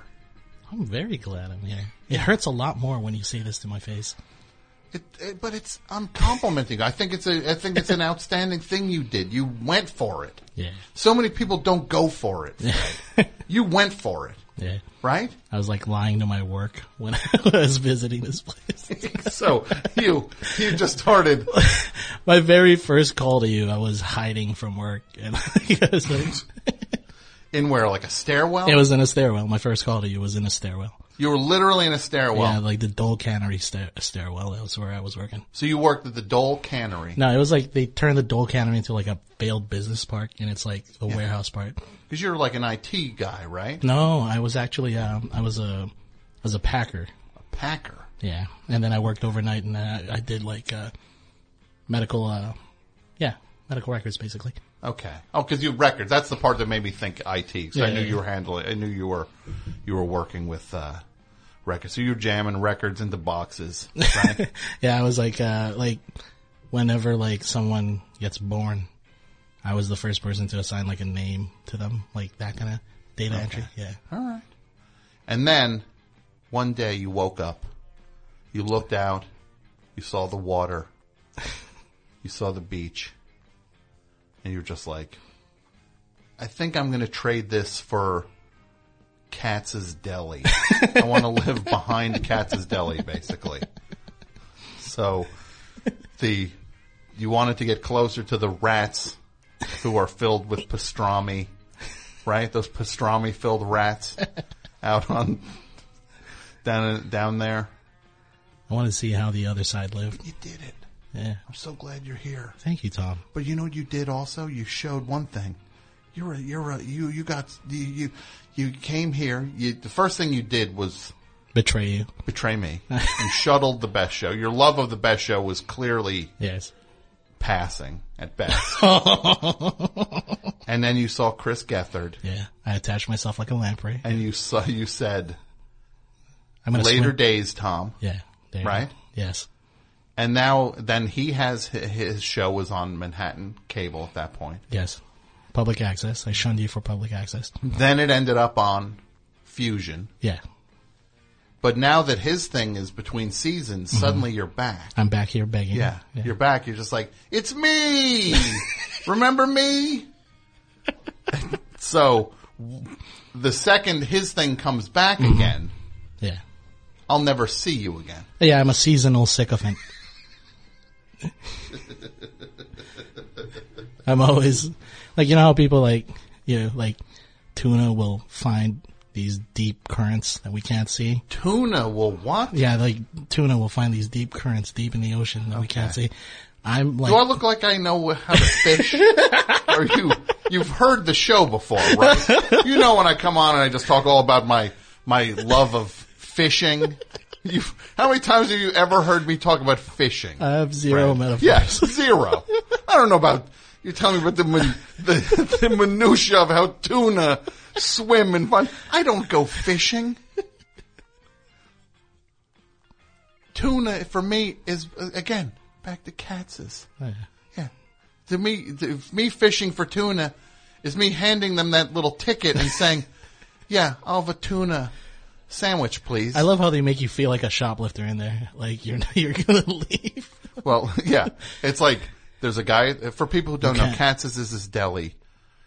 Yeah, if, if you've ever heard the Jerky Boys do send the salami to your boy in the army, that it started at Katz's. And the other thing that happened at Katz's is the the porno scene from that one uh, Billy Crystal. You know that Billy Crystal porno movie that he made, uh, when Harry met Sally, where uh, Meg Ryan is in the throes of, of ecstasy.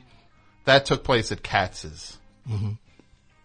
which uh, I don't know how that could happen because the place smells like it smells like a deli. That's the one thing I don't know who could even pretend to work themselves up in a in a, a, a romantic capacity in that place. It's it smells like lunch meat. So you go into Katz's. There's a there's a turnstile. There's a, there's a guy in basically a cop outfit. hands you a ticket. Yeah. And you are in such trouble if you lose that ticket. Cause then you got these 80 year olds write numbers. Like you'll be like, I'll get a commission and somebody grabs a ticket from your hand. They start scribbling numbers on it. Mhm. And then you're like, okay, can I also get a, uh, that celery soda, right? Yeah. That's disgusting. celery. So then they take it and they scribble the one number out. They write a new number on it. They had the, and then you're walking around with this ticket with these numbers written on it.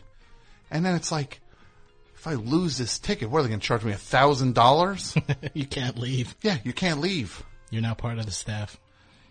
So you're like you, everything. You, you, you, your life is is hinges on this ticket, the numbers written on it. So for me to go for tuna, is me going there handing some eighty year old the ticket, Say, yeah, tune and He scribbles eight ninety nine on it. so what's going on with you now, Fred? Pretty good, man. I'm, bet- I'm like between uh, seasons of uh, yeah, uh, kissing Chris Gethard's feet. Yeah.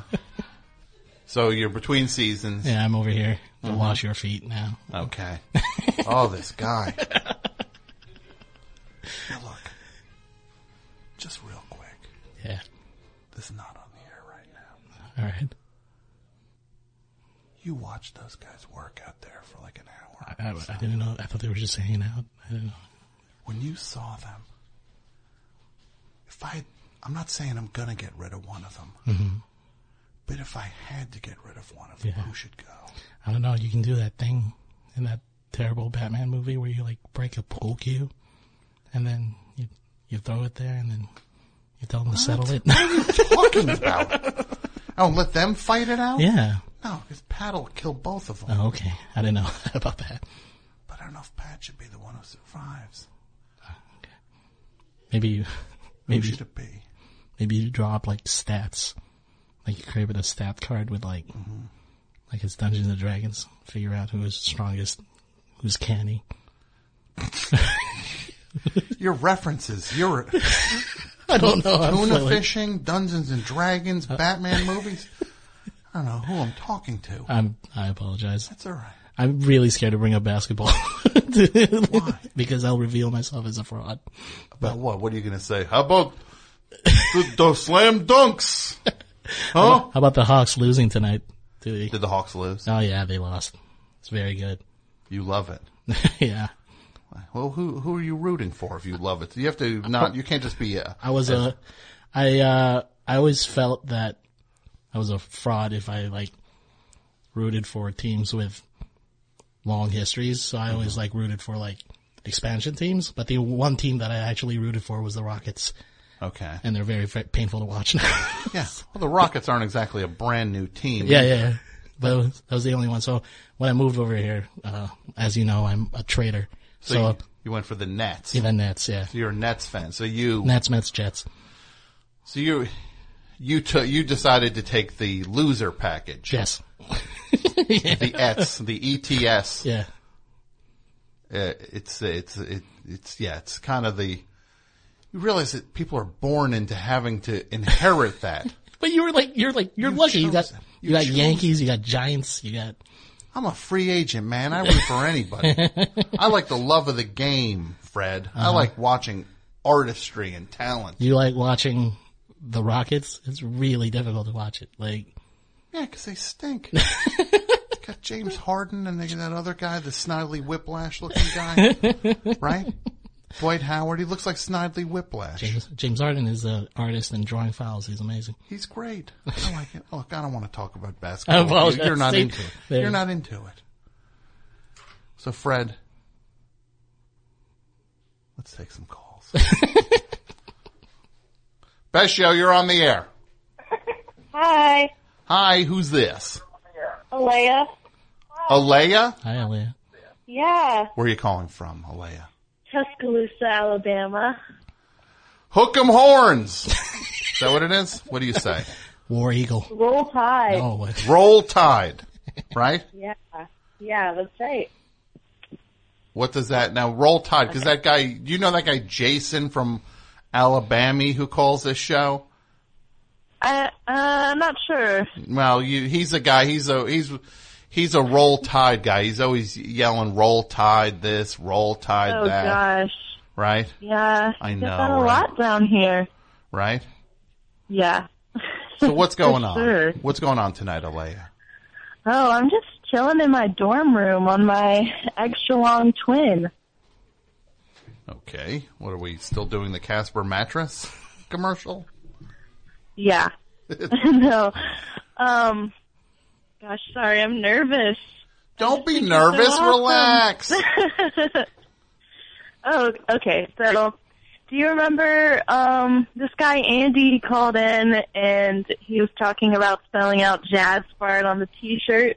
Yes, we I did do. it at the Mountain Goat Show. You did it. You showed up and spelled out jazz fart on shirts. Yes. I was the First A, it was a fun night. That's cool. It was really cool. Yeah, we got to meet John. It was super fun. I like it a lot. I love it. Yeah. he was really excited to see us. And he was super sweet. And he talked to us for a while. Mm-hmm. I've never seen my friend Andy like smile continuously for so long. He has such a man crush Wow. on both of you. Well, that's that's awesome. I appreciate Yeah, it was pretty awesome. All right, Alea. Bye. Uh, Best show. Hello. Uh, hi, this is Sarah in Queens. Sa- Sarah in Queens, what's going on? Not a lot. I was hoping to ask Fred from Honolulu a question about celebrity restaurants in Hawaii. Okay. Okay. Fred? um, so my mom moved to Maui Oh. I know what you're gonna say. You're gonna answer. that. Is um, and uh, one of the one of the places that um, that we went on on Maui was Willie Nelson's bar. okay. Um, which uh, you know was like whatever. It's Willie Nelson's bar. It was interesting in, in and of itself, but we didn't realize that it was right next to a bar that Ace Frehley owns. Yeah. like literally right next door. Did you go to the Rock and Brews? The new Rock and Brews? I, guess, I think that's what it's called, right? Yeah. That, that, that's it. We did not go in. We heard it was terrible. uh, but we did see a poster in the window that advertised that Ace Frehley was going to be there the next day signing autographs for one hour in the middle of the day for a $35 fee at his own bar. Did you go to the uh, the other one, the uh, Fleetwoods on Front Street in Lahaina? Um, oh, sorry, it's Paul Stanley, not Ace Frehley. Oh yeah, Paul's yeah. Sorry. Um, Paul and Gene and the, there's there's that uh there's the Mick. I'm sorry. Did you just say the Mick Fleetwood one in in Lahaina. Lahaina? Yeah. Yeah, no, I just saw I just saw the the sign for it, and then I Uh-huh. saw that there's cheeseburger in paradise there too, and I was like, how many of these are there in Hawaii? Surely Fred in from Honolulu will know. It does not come with fries. Any of their burgers, it's terrible. There's one on each end of Waikiki, I think. Oh, on each. That's my question. Is, is all the inside So you- Okay, cool. Well, thanks for the call. Bye. Sorry, guys, we got close. I, I Best will. show. I was. Hi, this is Debbie from Seattle. How's it, Debbie? I'm. Uh, Hold on a- hold on a great. I have second. Close the door. Wait, why are you answering? this guy. I see it now. I see it. I'm confused. I didn't even get a chance to. I'm sorry, Tom. What's up, Debbie? This is how it goes. Oh. I go. Who am I talking Best to? show. Hi. I yeah. Oh yeah. Who am I talking? Oh no, this is Tom. Let me tell you. Apparently, I'm oh, co-hosting this show Oh, now, no. Debbie. Apparently, I don't host it anymore. Fred from Honolulu jumping. in. What's up, Debbie? Hi. Hi. I'm so happy to speak to you. Can I Oh. just, before I start, can I clarify my name so nobody calls me Debbie? It's Debbie with the V. Oh, Devi. I'm sorry. D E V I. Yep. Yes. How are Yeah, you, hi. Debbie? I'm fabulous. I'm so excited to talk to you. Can I say something, or Fred? Can I talk now? Do you mind? You I'll talk just now. leave. No, no, no. I'll Stay. walk By all into the means. ocean. By all means. What's going on, Is that Debbie? Fred from Honolulu? Wow. It is Fred Uh, from uh, Honolulu. That's amazing. I've been uh, listening for about like 11 or 12 years, and this is my first time calling. I'm very excited. Um, yeah, I'm working on a show poster for a karaoke night in Seattle, and my friend is flying some guy in that does like special karaoke songs. So he does like Bikini Kill and Pavement and Black Flag, Archers of Loaf, New Pornographers, and like Mountain Goats, and it's going to be really really fun. Um, but I'm doing the show poster for it, and um, I'm really excited about it. But she also there's this there's this girl on the back of the poster that is wearing this like jacket, and on the back of it it says Billy Joel sucks, and I want to know if that's okay because I don't want anybody to sing No, no. Man. Oh, that's good. I like it. I Yeah. like it, Debbie. You have to approve, I approve. or I'll take it off. Okay. I approve, but, but but let me run this upstairs and make sure it clears. Fred, does that clear? Am I allowed to have an opinion on this show now? What's up, Debbie? So quick. It's kind of like a hippie punk. Imagine, imagine this, Debbie. Yes. I invite this guy. I, I invite him into this this studio, right? Mm-hmm. And within six minutes of taking calls, Uh huh. he's Uh-huh. cutting me off. He's like, he's running things. I guess I'm like just running the phone, the phones now. Well, this will be terrible because I Oh, cut Fred, people I'm off turning it too. on you, buddy. no. If you think this is bad, wait till you see what's coming up in the third hour. yeah. Uh, so I wanted to vet that with you, and also great. just tell you thank you for getting me into Nathan for you because it's awesome, and also Michael Cronin because I'm obsessed. awesome. I appreciate it, Debbie. Hey. You have a great night. Oh, go- oh no, oh, oh, sorry. We're not done yet. What, what would, Uh, Hey, Debbie, yeah, have you heard of Uncle Ike's? Uncle Ike. It's the second legal store in Oh, Seattle. In Seattle. Yes. Uh, I have heard of it. I've only purchased one time, and it was really, really strange. And the girls looked so glazed over, but it was kind of a weird experience. Uh-huh. Uh Um, yeah, I don't know. If you do Not really swing my by thing. again, my best friend runs that place. wait, what is it? Really? Yeah. Uncle That's- Ike. He's recommending a weed store No, don't say that out loud. in Seattle. So, this, so wait a legal. minute. This guy comes Which, here. uh, Let me just get this straight. I'm not putting any judgments on this. I invite him here. I am.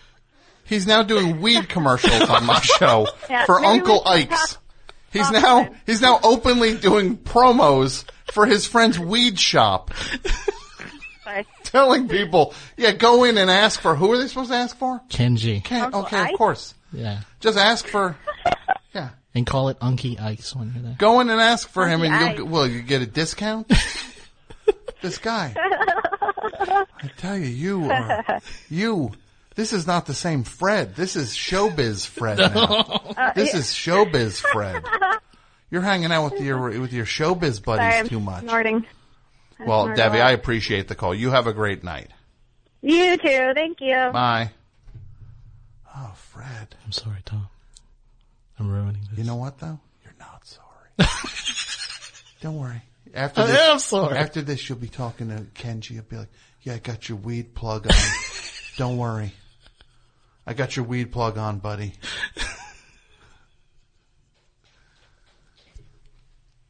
Best show. You're on the air. Hi, Tom and Fred. This is Amy. How's it name? You did it again. I did it on purpose that time. Wait, what just happened? He just cuts me off, and he's talking to you before I'm getting a chance to talk to you the way I do, the way I've talked to callers for 15 years on this show. I'll just I'll just talk to you then, Tom. No, no, no. By all, by all means, talk to both of us. I would love for you to talk to Fred. What's what's going on, Amy? Um, well, um, so I'm from Philadelphia. I had called earlier originally because you were talking about the Fuzz crowd, but um, a lot has transpired since then. I was calling about a an uncomfortable celebrity interaction that I had. Mm-hmm. Um, not this past summer, but the summer before, I went to a, a Paramore and Fall Out Boy concert. Okay, and what happened? You you clearly lost some sort of bet, and then you had to go see Paramore and Fall Out Boy live. no, I, I voluntarily and excitedly went to this concert. Mm-hmm. Um, and had, had some friends who had connections, so I was able to like go to the after party, which was basically behind the, uh, Susquehanna Bank Center in Camden. That's where they had their after party. Um, Well, that really is a great atmosphere for a party. Camden. Camden's great for that. Yeah, what a what a what a, what a great place to just cut loose and have a good time and just forget all your problems yeah, Right. nothing to worry about. as you're in Murder City.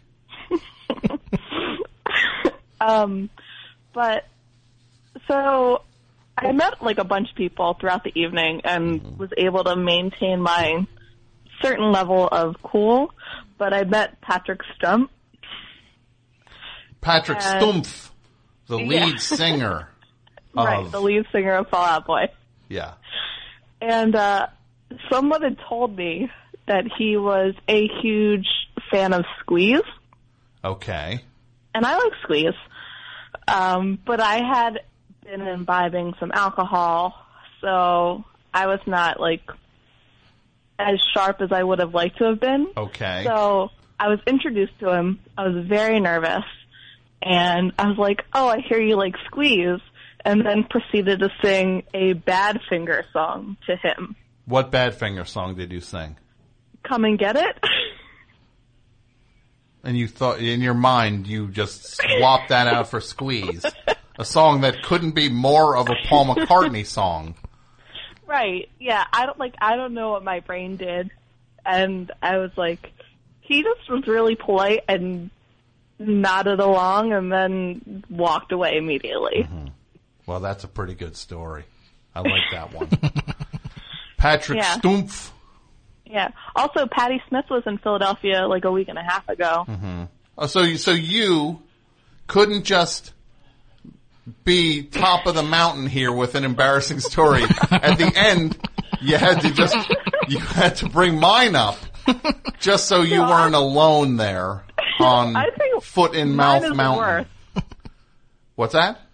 I think mine is worse. No, I would say no, you- whole level of embarrassment. You were you said you had had some drinks. Yeah, but he didn't know that. Yeah. I was as sober as can be. Did yours happen in an elevator? No. No, weird okay. Things happen in elevators. Advantage Tom twice. and did he run from you with a look of terror in his eyes? No. Nope. Sorry, you that's you just went with strike one, two, three. You're out. Oh, Well, thank you. I do like your story though. Thank you. thank you. I am I. Did you get a text yet from uh, Kenji saying, "Thanks, man." You know he can't pay me Uncle unless it's Mike. cash. Yeah. Can't wait to see that FedEx envelope. show up. right? From a FedEx envelope shows up from uh, from uh, Seattle. right? You're gonna have some German shepherds. Uh, they'll be so busy sniffing the uh, the pastrami. That's your only saving grace. Is that they'll they'll be smelling uh, half-eaten knishes. I like I like how I'm pretending you still live on that street, even though I know you don't. You moved to Brooklyn now. Yeah, I live in Bed-Stuy. Okay, and that's working for you. I love it. Yeah, Good. it's great. Look, I'm happy you're here. I The don't know. list is is getting shorter What? What list? Of people who are happy you're here. you were taunting Gethard Oh, all yeah. day. Of course. And then you taunt people. Now that's your like thing. You're like a provocateur. right?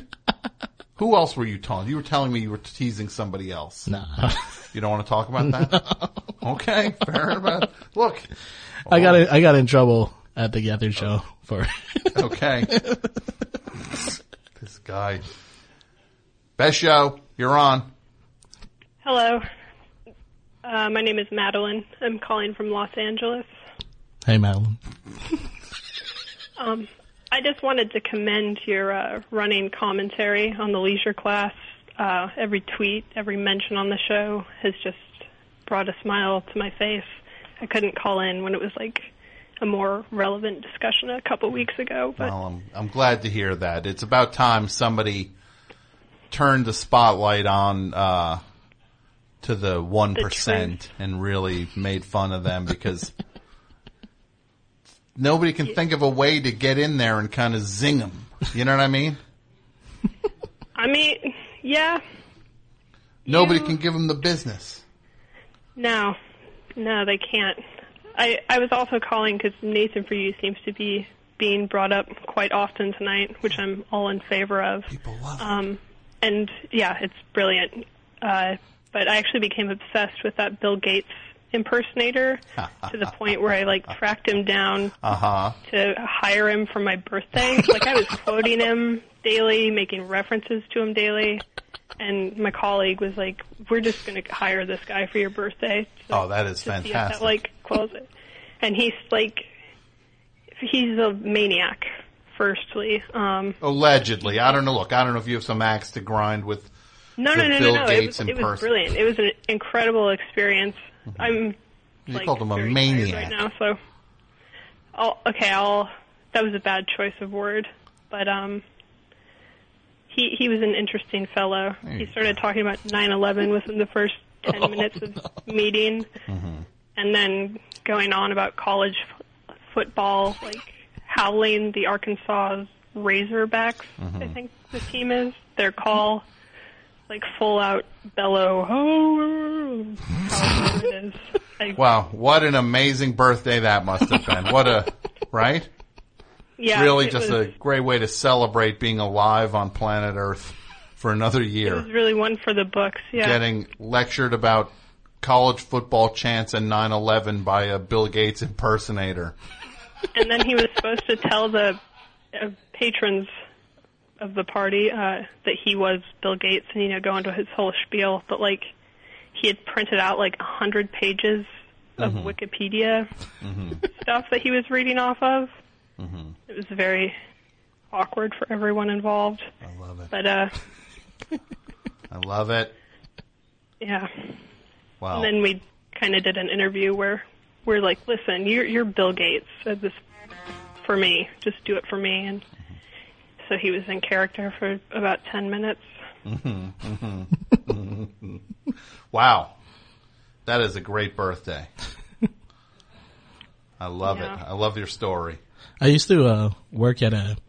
I used to deliver Chinese food, Mhm. and then our manager was uh, Chinese dude from Hong Kong, and uh, he gathered us between like the dinner and the lunch rushes. He gathered us and was like, "Check out this article about Bill Gates." And at the at the time, I did not know this was like a tabloid. I thought it was just like a Chinese newspaper, and he was trying to convince us that Bill Gates owned a whale and had a whale in the middle of his like. He said these journalists went to his house Uh, and he had a pet whale. and had a pet whale in the middle, and I like believed him for like years. It's like, oh my god, that You thought Bill Gates had a pet whale. Yeah. Because this guy had like some. yeah, he had a, like a he had like a paper. So I was like, oh yeah, Yeah. amazing. That is so funny.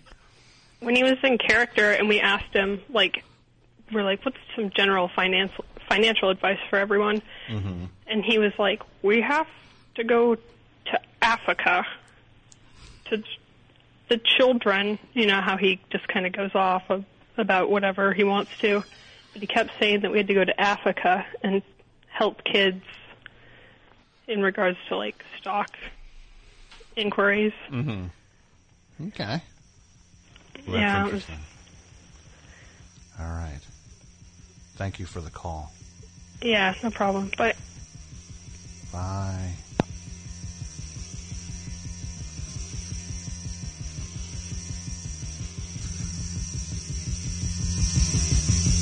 Bye.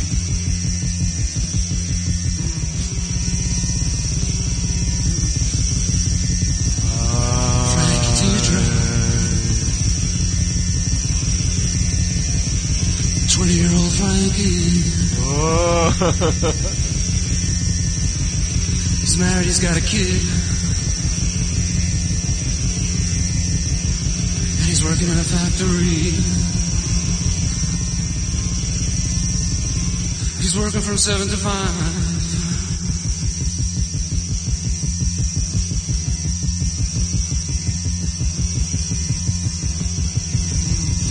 He's just trying to survive.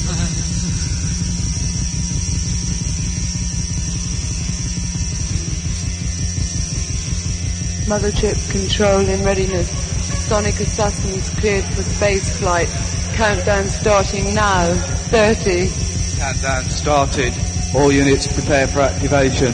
25, Production androids activated. Now.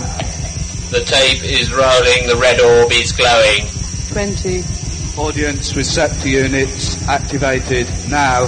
15, Music distribution equipment activated.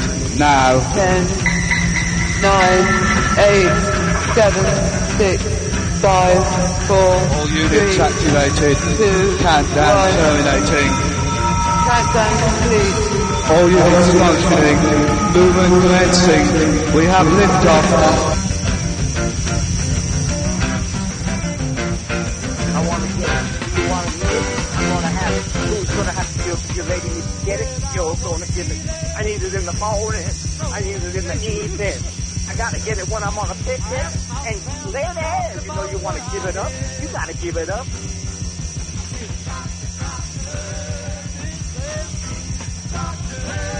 Can you tell me? Someone has defecated on the Bentley.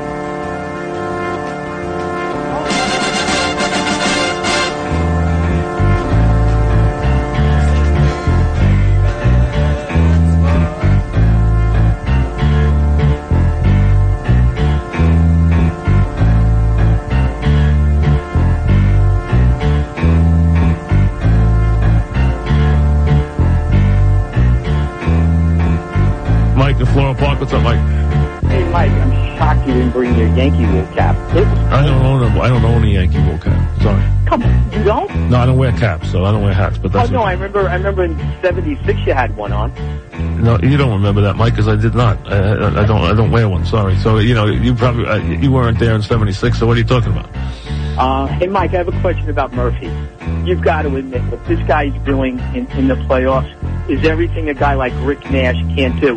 And by the way, Mickey Mantle. What does Rick Nash have to do with with, with uh, oh. Daniel Murphy? I mean, come on now. Admit, but would you admit that Mickey Mantle was one of the most overrated players during the regular season? Mike. But he wasn't in the playoffs. Mike, Mike, I think you know what, Mike. You know what? I think you've called too much. I think you know for a while. Let's take a rest, okay? I think you've called too much. Now you're just calling to try and bait me into something stupid. So why don't you take a rest? Joe in Massapequa Park. What's up, Joe? Hey, Mike. Mike can take a rest for a while.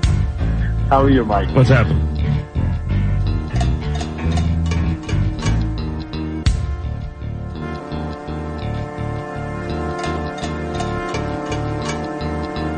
So when I'm lifting these things, I'm literally thinking about combat. I'm literally thinking about fighting for my life. I put myself in a state right before I'm going to work out, chalk it up. I'm about to get an intense workout in. I really feel like like I'm about to do battle. I get my head in place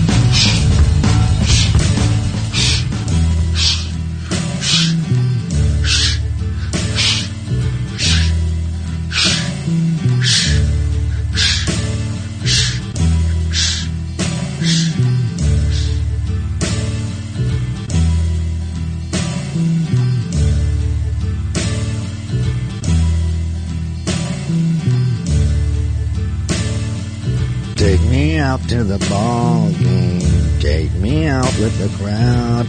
Buy me something that's in cracker jacks. I don't care if I never get back. Let me root, root, root for the home team. If they don't win, it's a shame. For it's one, two, three strikes, you're out at the old ball game.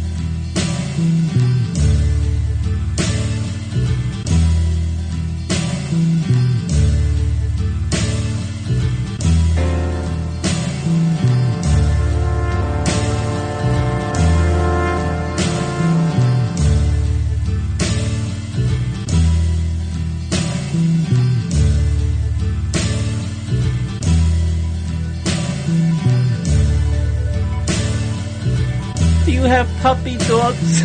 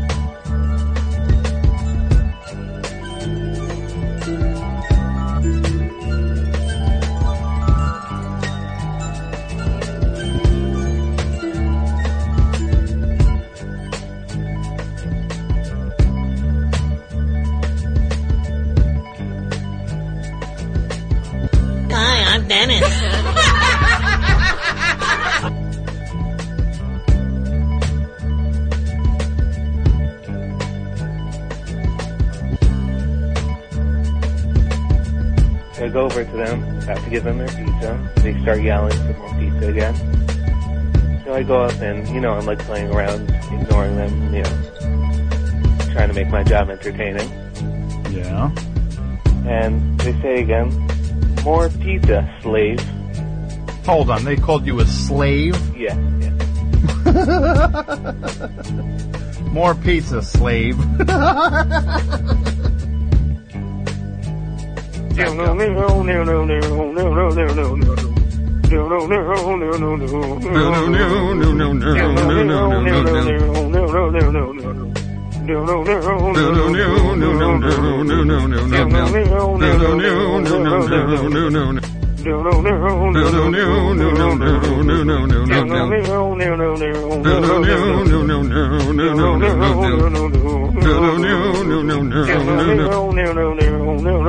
Eyes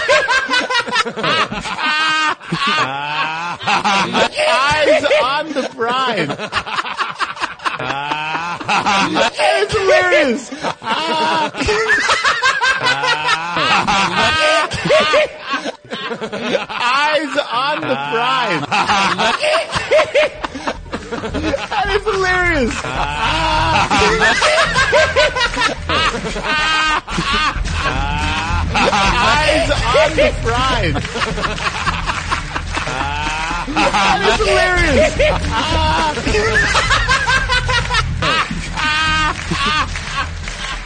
Eyes on the prize.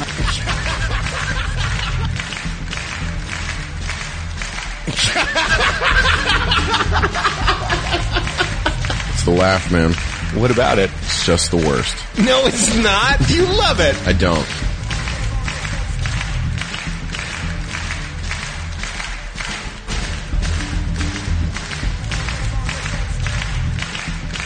Right, well, for the sake of this conversation, let's say the book does not exist.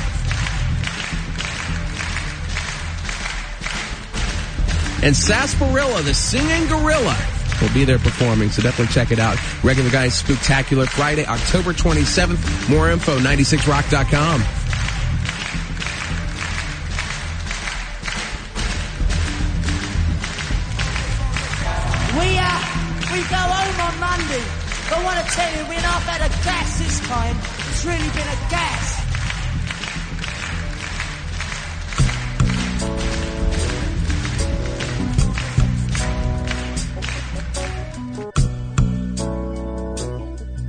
Take me out to the ball game.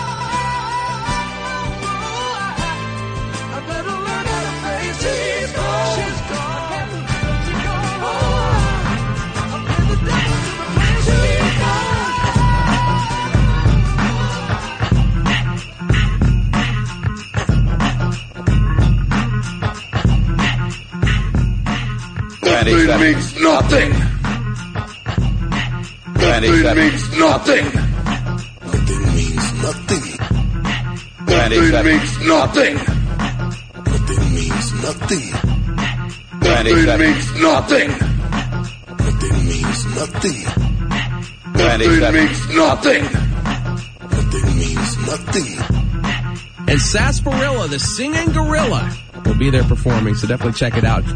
Nothing means nothing. Nothing means nothing. And Sarsaparilla, the singing gorilla, will be there performing, so definitely check it out. Nothing means nothing. Nothing means nothing. Nothing means nothing. Nothing means nothing. And Sarsaparilla, the singing gorilla, will be there performing, so definitely check it out.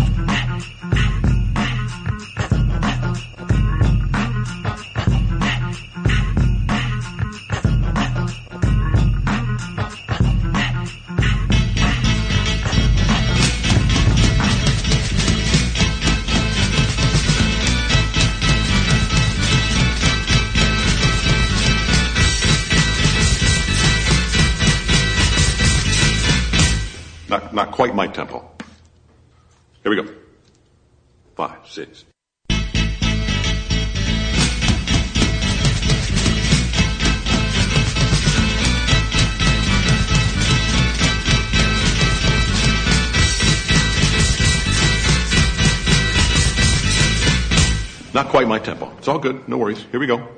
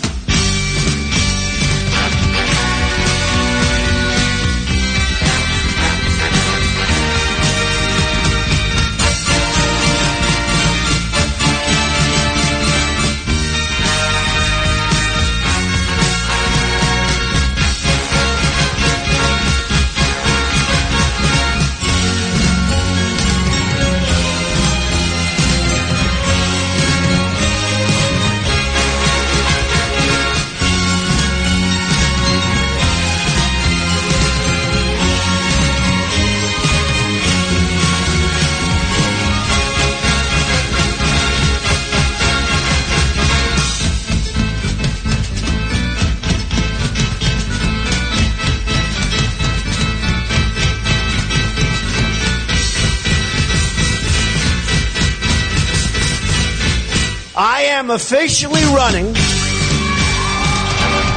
for President of the United States. There's some tension at the beginning of this. I fell in love in the front seat of a 56 Ford at a drive-in movie sliding over toward a girl in shorts and necking a little on a bench seat, no gear shift in the middle. She was young and eager. It didn't take much to slip her in gear and let out the clutch, but the beautiful bench where we performed our feats has been replaced by two bucket seats.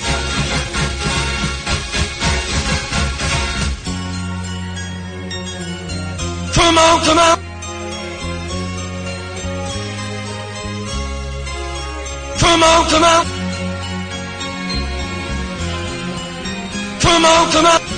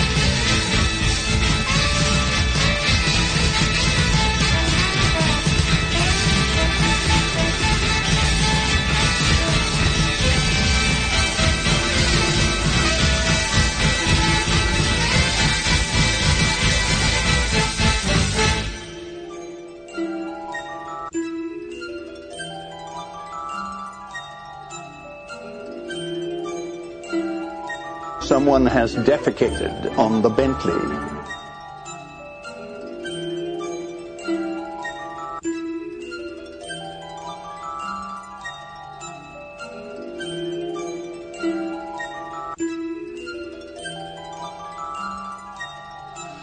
Oh. Everybody. Hey, Mike. You like that? You have fun? Good. A lot of, a lot of good old fashioned laughs. Um, good. That's all it's meant to be. A good, good blow, uh, a good return to the, the way it used to be. Sarsaparilla the gorilla. Jason's Folly was dropping that. Two years from now, he's going to go, all right, enough of the sarsaparilla the gorilla. Oh, it's the best show. I'm here with uh, my buddy Fred. How should we? Which Fred formerly from Honolulu? Fred Stye works too. Fred Stye. Yeah. Fred Stye. the marketing here goes on. Like I'm in with uh, what is this? Uh, Faith Popcorn. I feel like I'm talking to Faith. Po- Right? Is this uh, Jeepers Creepers? Well, there's something else uh, on the docket here tonight, Fred. Okay. Have you ever been on a game show before Yeah, I was on Doctor Game Show. Was with Jo Firestone? So was I. yeah, I was on that too. that was a great episode. It was fun. I didn't hear your episode. Yeah, was it good? was, was- it fun? Yeah, it was with her dad. Oh, it that's was also awesome. named Fred. That's awesome. So it was a battle of the Freds. Yeah, I was Little Fred. It was fun. Little Fred. Mhm. Well, Little Fred. Jason, Mike, can you get in position? Mike? okay.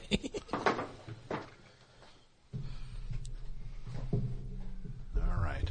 Is this how the hashtag wars start? or- This is not how the hashtag wars start, Fred.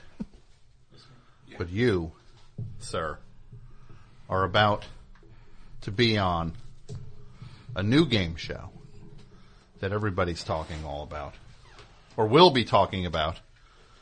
I'm going to leave now, and uh, I guess I'm just going to hand it over to uh, which one of these things is it? Which one? I was told to play. This is the theme music to play.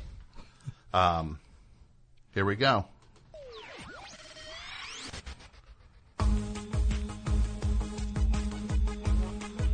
Welcome to Gary the Squirrel's Trivia Night in America, the USA's number one trivia game show. I'm Jason Gore, and it is my privilege to introduce Gary the Squirrel. All right. Yeah. The Squirrels Trivia Night in America. Let's hear it. Thank. Wait, where'd my announcer go? Will you just leave? I didn't do my banter yet. What's up? What's going on? Things are good. Good. Right, you can go now.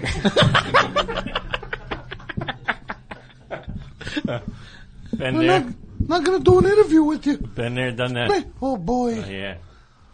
All right, everybody. Welcome to. Wait, what's the show called again? Trivia Night in America. Gary the Squirrels Trivia Night in America. America's number one question and answer quiz show. Boy, we got an exciting panel here tonight. Boy, oh boy. Who do we got? Oh boy. This is what we got, huh? These are really my guests, contestants. Yeah. All right, my first contestant from where New York, Fred. He likes um. What do you like to do? I like hanging out with you, Gary. He likes hanging out with oh boy. Kissing up. I like hanging out. He likes hanging out with me and kissing up. Please welcome Fred from Bed-Stuy. Hi, Gary. The other contestant, he's from Bayonne, and he enjoys beer and bootleg DVDs that he gets in the parking lot. Please welcome Mike. Hi, Gary. How are you? I'm welcome, good, I'm good, guys. I'm good. Welcome to Gary the Squirrels Trivia Night in America.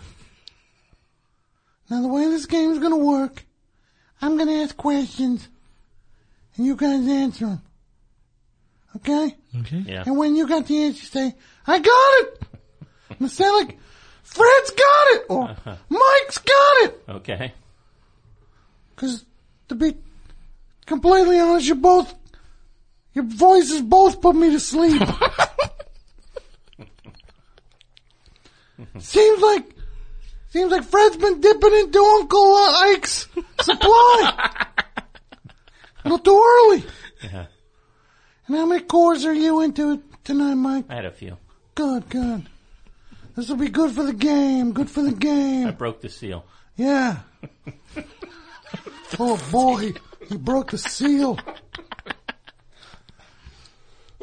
Oh, so that's how it works. If you got an answer, you say, Fred's got it or Mike's got it. Uh huh. You ready? Got it. Yeah. All right, all right. Question one. The founder of what beer shares the first name with the embodiment of evil? Got it. Hold on. This is my music. let, me, let me get this going here. You got it? Yeah, I got it. First one you're supposed to say Mike's got it. Mike's got it. All right. Yeah. What's your answer? Adolf Coors. Adolf Coors, that's correct. That's correct, Eight Adolf Coors. And one for, one for Mike. None for Fred. All right, question two, question two. Let's see here what we got for question two. Um, yeah, question two. Here we go. Which member of what rap group burned her football player boyfriend's house down? Fred's got it. I got it. Fred, Fred's got it. Okay. That's Go. TLC. That's Lisa Left Eye Lopes. That's correct. One to one, one to one. All right, another music question. What, uh, wait, hold on a second. Do we have some background music that might not? Yeah, hold on. Oh boy. These pregnant pauses. Can't win. These pregnant pauses. Can't win. All right, next question. The TV show Silicon Valley. What's the name of the company they work for? Fred's got it. Hold on. All right, Fred's got it. What is it? Is it Pied Piper? I'll accept that. But I was looking for Hooli! Hooli! It's two for Fred, one for Mike, one, two for Fred. All right. Next question. Coors? That's how I'll do it. I'll do it over the questions. Next question. Coors is brewed where? I got it. Colorado. We need the city. Boulder. Boulder. Well, that is incorrect. Oh, sorry. Would you like to steal? I'll try. Let's hear it. Is it Denver? No, it's not Denver. Didn't you ever read one of the cans you drink? No, I don't read. I don't read the cans. Golden, Colorado. Oh, golden. Mm. Oh. I think that's what it is, right? Golden? You're, ask, you're asking me. you're supposed to have the facts. All right, all right. Next, next question. Alive? There's a fast round of alive or dead. You ready? Here we go. Alive or dead? Paulie Walnuts. I got it. Alive. That's correct. We're tied at two. Next one. Shah Jaha Kapoor. Fred's got it. Dead. She's alive. no. Would you like to steal? No, I can't Yeah, yeah, say yeah. it. No, never mind. I got it. Then- then Forget it. You don't got it. Next one. Ken Stabler. I got it. Dead. That's correct. Mike's in the lead. Oh no. With three. The two for Fred. Next one. Father Phil. I got it. Alive. That's correct. Who is Father Phil? On The Sopranos. Oh, okay. All right, next one. Celebrity chef Paul Prudhomme. I got it. Got it. Go ahead. Alive. Uh, dead. Dead. Not dead. No, you said alive. No, well, I, I meant dead. Which one is it? It's dead. Because you had it right. Which one is it? Dead. It's dead? Yeah. That's correct. Oh no. I'm getting, Five to two. getting buried. All right, let's, uh, let's go another question. Hold on. Gotta this up. So wh- while I'm queuing this up, tell us a little bit about yourselves. Yeah. How much prep did you put into this this, this show? Mike, what was the gnarliest bar fight you've ever seen at your bar? I haven't had any fights. I'm, I've been lucky that way. Oh, that's good. Yeah. I had a near fights, a couple. What's the most contentious thing? All right, shut up. Next question. Okay, here it is. Who, after anchoring off of Hawaii in 1779, was mistaken for the god Lono? I got it. No, brother. Oh, Is it Captain Cook? that's correct. Captain James Cook. Five to three. You didn't get that one, Mike? Yeah. All I thought next, maybe it was a comic book uh, question. next one. What laundry detergent got loads of mileage out of the ad line Ring Around the Collar? I got it. Got it. Mike's got it. Wisk. Wisk is correct. Seven to three. Six to three. Six to three.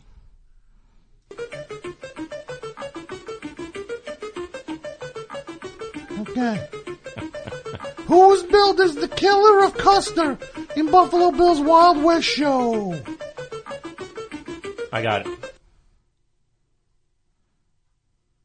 Sitting Bull. Sitting Bull is correct. Seven to three.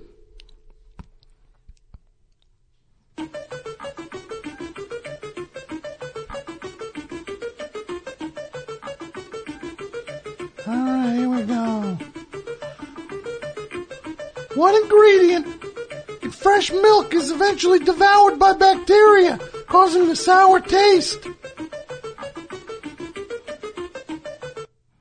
I got I it. got it. Uh, you Cal- got it. calcium. Wrong. Is it sugar? Wrong. Ugh. Stupid. Name the world's biggest island. What was the answer? Lactose. Lactose. I got it. What? Australia? Wrong. Oh my god. What's the question?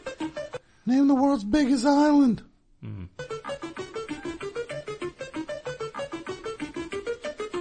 Yes. It's a pa- who are you passing it to? I get another. Greenland. Oh, Greenland. okay. Oh, yeah. All right, back to dead or alive. Author Herman Wouk. Mike's got it. Mike's got it. Dead. Dead. Correct. Eight to three. Oh god. Dead or alive.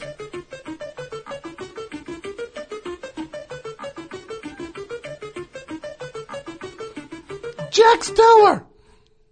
Fred's got it. Fred's got it. Dead. Dead. That's right. Jack Steller's dead. Got smeared on the front of a tractor trailer. Dead or alive, Rosie April. Got it. Alive. That's correct. Nine to four. All right, final question. This one's worth 80 points. what was the point of the rest of the game? Dramatic build-up. Yeah, where, this is like the hockey uh, season. How so? Because the playoffs, you know. Oh, yeah. way. And, and everybody makes the playoffs. Yeah.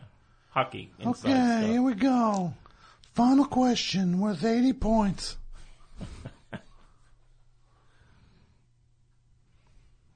Hmm. Give a good one. What is, what's the real name of Joey Jordison from Slipknot? Oh my god. I have no idea. Okay. Fred? I have no idea. Okay. Then the real ne- next final question. It's worth 200 points. What is Taylor Hanson's full name? From Hanson.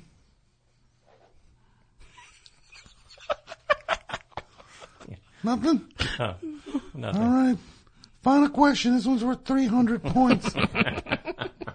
Let's see. What famous star appeared in Paula Abdul's Rush Rush video? Famous what? The video for the song Yeah. Rush Rush. But what what is it? The famous. What star appeared in oh. it? Worth 300 points. Hanging fruit. You should have got that one, Fred. I don't know. Keanu Reeves. Oh my god. All right. His name means mountain wind. I didn't know that. Okay. I learned something tonight. All right. Final one worth a thousand points. Name three members of the Backstreet Boys. Oh, boy. I got it. Do you need like full names or just? Yeah, full names. I don't got it. Okay, well, then just first names. There's Nick. There's Aaron. And there's Jordan. What? That's the wrong group. Nick, Howie, Dora. Yeah, I think you got NSYNC. Yeah. All right, nobody wins. Get out of my, get off the set. This is a failure. Thanks, guys. Thank you, Gary. Stay tuned again for another episode of. Wait, where'd my announcer go? Never mind. He's fired. Mike sucked. Fred sucked. you all sucked. This is supposed to be my big shot. Why don't you come in and say, thanks for watching. Thanks for listening to Gary, the squirrels Trivia Night in America. Thanks for listening to Gary the Squirrel's Trivia Night in America. This is Jason Gore signing off. This is Jason Gore signing off. And when in Seattle, go to Uncle Something's Weed Shop. And when in Seattle, go to Uncle Something's Weed Shop. Tell Fred sent you. Tell him Fred sent you. Where do I where do I see Uh, get gor- up. gorilla? Gary the Squirrel. Out! Just ran off. Well, that was something. That was great. You were on the first episode of Gary the Squirrel's Trivia Oh Night in America. It's amazing. That was, yeah, that was sure was something else. So, what's going on? Well, what are you going to say? No. Were you going to say go to your friend's shop? No, I just wanted to know where I can see uh, the sarsaparilla gorilla playing. You wanted to ask? I want to ask Jason what, where the whereabouts of the sarsaparilla gorilla is. He doesn't know. Best show, you're on the air. Hey, Hi, who's this? this is Sydney. Hi, Sydney. Where are you calling from? I'm calling from San Francisco, but I'm actually originally from Hawaii, so I wanted to say hi to Fred. Hey, how's it going, Sydney? Where are you from? Big Island, Oh, where on Big Island? Ko, Hilo. uh, Waimea. So, Oh, okay. small town. Dope. When you hit all the cows, you know you're in the right area. so, uh, how's it going tonight? Pretty good. What's going on in San Francisco right now? Uh, not a hell of a lot. The best show. Uh huh. Okay. So, how long? How long have you lived on the mainland? Like a year? And I, I don't know, a year and a half about it. Yeah, All right. How's the uh, how's the culture shock treating you? it's pretty good. And where in uh, San Francisco are you in? Uh, I'm right in the city, so You're I'm in the not like, city? oh, I'm in San Francisco, but I'm actually in like, I don't know, Tracy or something, Mhm. one of the weird way out towns that Brett doesn't even go to. My buddy, uh, yeah, right in the city. my buddy Kaika used to work uh, at the SFO as a uh, immigration officer, and uh, he had some really good stories about who he got to be abused by in terms of famous people. All right. I want to hear that. Okay. Oh, Give me one. Give me one. Okay. Um, the Cure is really cool. Metallica is naturally um, not cool. Not cool. Okay. Uh-huh. And then one time he had to uh, deport uh, Corey Haim's girlfriend to back to Canada. That's that, he was not cool. He was going to show off the actual Canadian girlfriend, and then no. Well, that's a. I appreciate. Thanks for the call. sure. Okay. Let's go to line two here. Best show. Hello? Hello. Hey, what's up, Tom? Hey, it's uh we're only taking calls from uh non dudes now. So this who is this? This is I, I heard that rumor. I have to call up for my honor. This is Chris Gethard. No, no. Oh, it's Chris Gethard, the guy that Fred has been ripping nonstop. Is that true? Because I was listening to the early part of the show, Kansas City uh, Girl, and then I was I was listening to your Gethard's book. Then I had to get on stage at a at a stand-up night at the stand, and then I was just listening to Fred play with Gary the Squirrel, but I didn't hear him ripping on me in, in between. Was that was no, no, I was saying he was ripping on you. He was ripping on you off the air. oh, yeah, that's why I'm calling. Tom, the guy texts me today out of the blue. I haven't heard from him in weeks. Whoa. Now that the show, I guess now that the Chris Gethard show's down, he's got nothing to talk to me about. Well, he's back. He's looking for to see what I have going on over here. Yeah. yeah, To see if, jumping if back in your direction. Uh-huh. Exactly. He, he, te- he texts me, I'm on the best show tonight, and I go, that's awesome. And then inexplicably, prompted by nothing, he writes back, I bet you won't call in, coward. That's not what I said. I said, call in, coward. That is. he was Call me saying he was saying he's a huge fan of Colin Cowherd. Yeah. The Uh, herd. from ESPN Radio. Yes, he's a big. That's what No, Chris. That's what he was saying. He he admires the the broadcasting skills of Colin Cowherd and his and his spelled it. hot takes on sports. And race. Spelled it. Yeah, And race. spelling was a little, a little off. Okay, that's my bad then. Yeah, there was no need for me to call. I guess I'll. I can just talk to you later. Well, I hope you'll come down here. Why don't you come down and hang out on a Tuesday would- night, Chris? Yeah, I would love that more than anything. I asked him to come down, but he was like, nah. He, like, no, he was. No, he wasn't like nah. He was like, I have a commitment to go on stage somewhere already tonight. I like how. What's going? What is Fred? Why is Fred trying to bait? He's calling me a coward. He's trying to get me in trouble with you. I don't get what the deal is with this guy Fred all of a sudden. He's mischievous. He's he's stirring it up.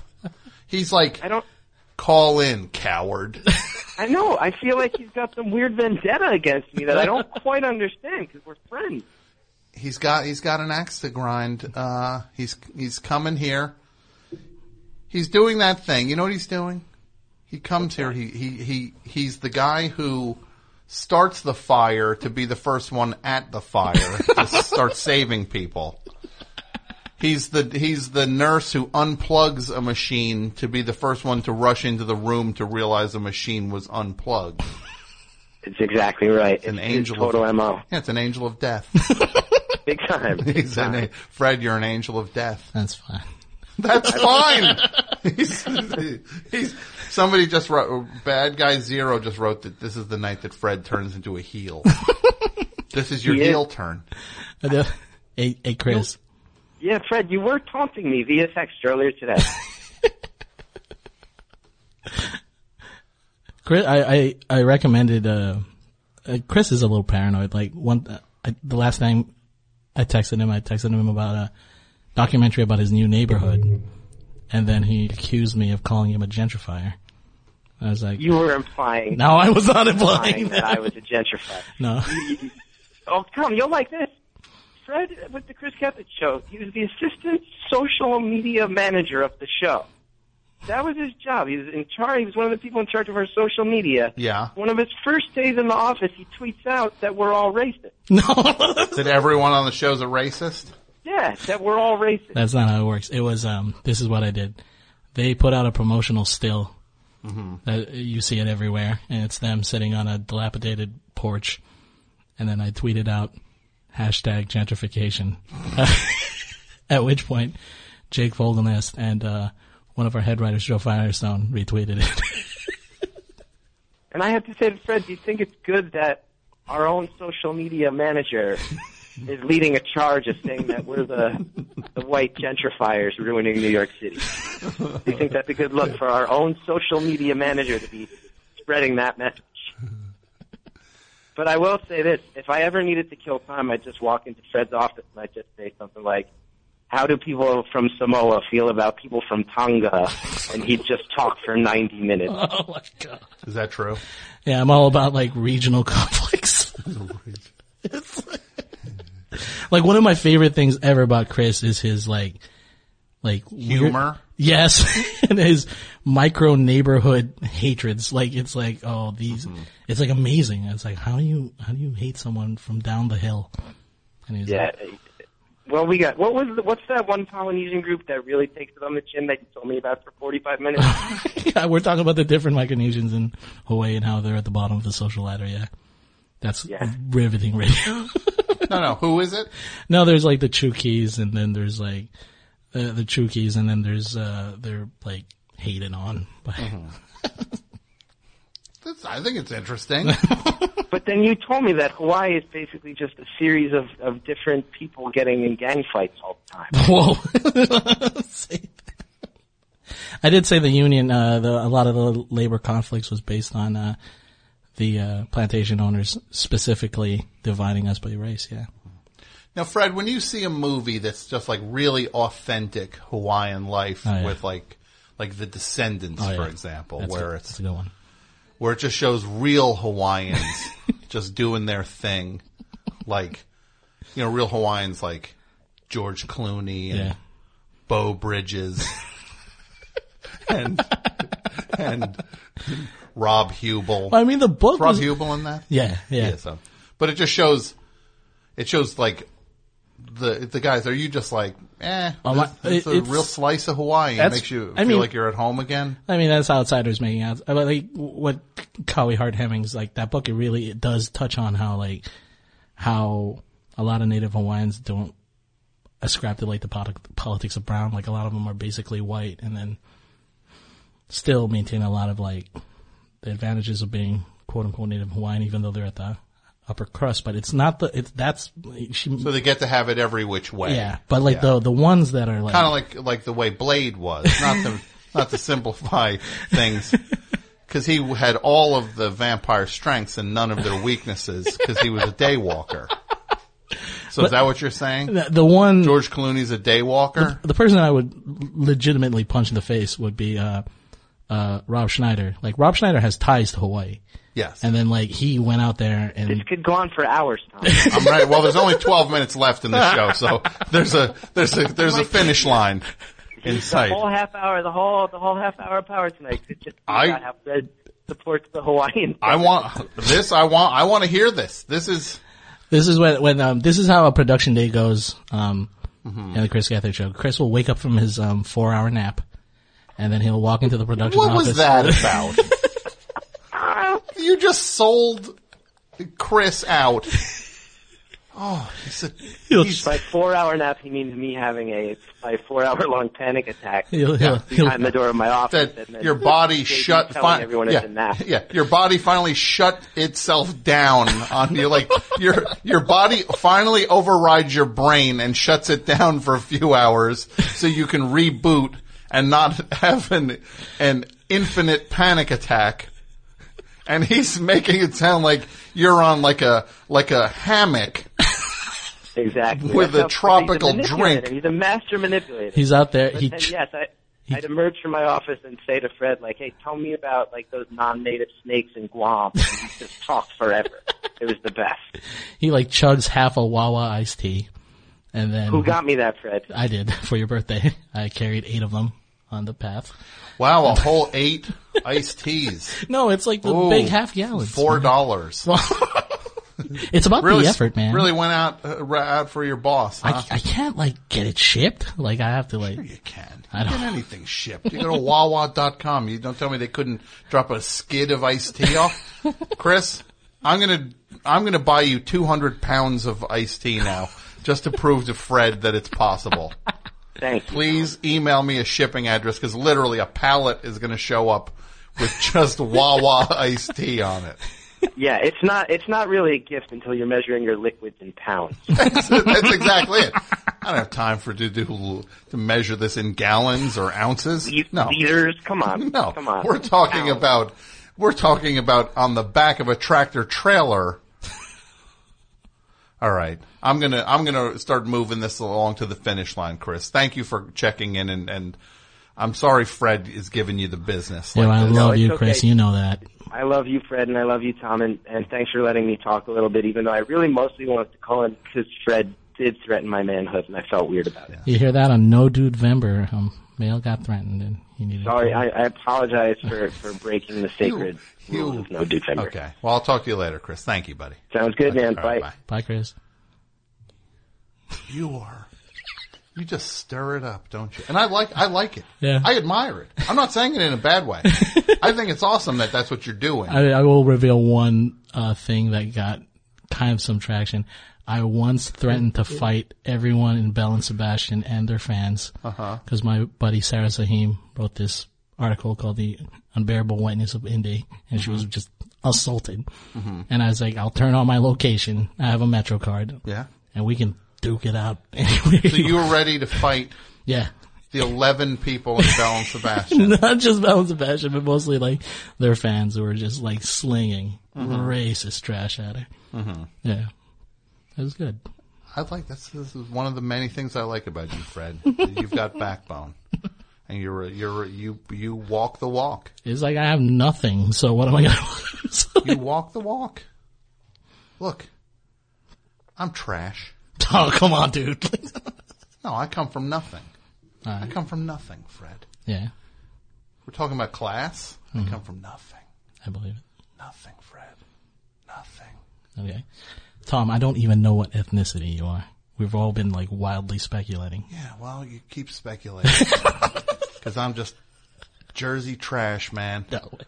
Um, I'm uh, uh, spread across the board, a little bit of everything. Yeah. But when when the push comes to shove, Jersey trash. There's definitely something that I is I remember when I was like looking out into the mainland and trying to figure out where I wanted to visit 1st Mhm. and it, I came up with three places: Chicago, uh, Chicago, San Francisco, or Jersey. There's like something about Jersey about like, like I really relate to the idea that you guys keep looking at New York, and then these New York guys just keep on, you know, trashing you for no reason. That's like Hawaii, man. Like you just look at these hotels and all these tourists, and they have like the best pieces of land, Mhm. and they're hating on you for not like, Yeah, living for existing. Yeah, like, Yeah. Class wise, man, I get it. Yeah. I get it. You know what I mean? Look, I'm still some white dude. I still get a free pass on plenty of things, Mhm. right? But you know what I mean? Yeah. When there ain't no fuel, heat's heat's uh getting shut off. Mhm. Yeah, don't matter. Yeah. Doesn't matter what what what what your background is. Mhm. It's cold. don't matter, right? Yeah. Shut it off. They shut it off. Shut off just as fast. Well, maybe they'll probably shut it off faster on a non-white person. Actually, that's actually completely. It took me 21 days to get my uh, gas back on. Mhm. So, because I live in a black neighborhood. Mhm. That's great. Yeah. Yeah. Well, Fred, let's go back to the phones. Best show. You're on the air. Hi, this is Jewel. Jewel, where are you calling from? I'm from New York. Jewel from New York. Where in New York are, if you don't mind me asking? Um, from Manhattan. Oh, this is a, another Gethard show. Staffer. Hi, Joel. Yeah, hey Fred. How you living? Uh, pretty good. What about you? I I want to say first of all, Fred's the best. and uh, I was told that you needed non-dudes to call in, so. Mhm. Sure. Yes, of course. Um, So you work with also- Fred? Yeah, I work with Fred on the Get Gethard show. Is he a nice guy? He's a nice coworker. He is, yeah. That's a lie. he is to me. Does he does he brag a lot about like how he gave Chris four iced teas from a Wawa, four dollars worth of iced tea? um, I must have missed that particular anecdote. Mm-hmm. I'm upset to have missed that one. That was secret iced tea, and he put it out in the public. Okay. Oh man. So gi- Yeah, give me I'm more really of out of this. it. Give me more of this Rob Schneider stuff. You didn't finish your thing there. No, Rob Schneider is, has ties in Hawaii, and there's no reason like he knows exactly what all the horrible stereotypes are, and he mm-hmm. put it out there and profited off it. So. So you like cashed out on him. Yeah, and also like it's also this weird thing where like, you know, stereotype or whatever. You you're on an island, everybody knows, and all my you know all my friends are service people. They all work hotels and all that stuff, and other more mm-hmm. illicit trades, shall we say? And like, the yeah, Rob Schneider has like every time he comes, he's a terrible human being. Like, just not. Well, Fred, I'm looking at a picture of Belle and Sebastian right now. I'm looking at this picture. So you're saying just you, uh huh. all at once or one at a time? Doesn't matter, man. All of them at the same time. Are you gonna hit me with a mandolin? Like what? Are, what are they gonna do? Stuart Murdoch is a coward. All right. Call him out. I don't think you could beat all eight of these guys I at can. the same time. Oh yeah, I can. Uh, I think you get a cello smashed over your head from behind. No, I, I guarantee you, a roadie lifts those cellos. There's no way that they're able to lift it on stage. you are so ridiculously funny. I'm so glad. Yeah. Well, Jewel, anything else before I say goodnight? Yeah. Yeah, um, I uh, looked up the show and discovered that uh, Fred is not listed on the Wikipedia page as one of the regular callers of note, and I feel like that is just Okay. that's That's What do not I care? What do I? You Not think I? You think I run the Wikipedia No, for no, that? no, I'm not saying you. I'm saying why'd you like, fix it? man, whoever wrote this Wikipedia left Fred Yeah. out. You're right. That's it's right. Well, who do you think writes Wikipedia? People put their own name on the thing. The only thing that tells me is that Fred didn't write on Wikipedia because everybody I else wrote themselves down. There is, there I is, there has Todd been. a- Barry must have written it because he's the first guest of note listed. Oh, so you're putting me under the uh, microscope here for a Wikipedia page? No, not you. I'm saying that that is one of the first things, first like facts I think I learned about Fred. Well, That what is Fred? best So Fred's a caller of note. really? I'm just saying personally. Read the names on that list. Let me hear some of the names, please. Indulge me. Uh, Todd Barry, Is it- Andy Kindler, Okay, this- Aimee Mann, Uh-huh. Paul F. Tompkins, Yes. Ted Leo, Mhm. John Hodgman, and Patton Mhm. Oswalt. Yeah, okay. Well, what do they all have in common? What does Fred not have that those people all have? Money. Fame.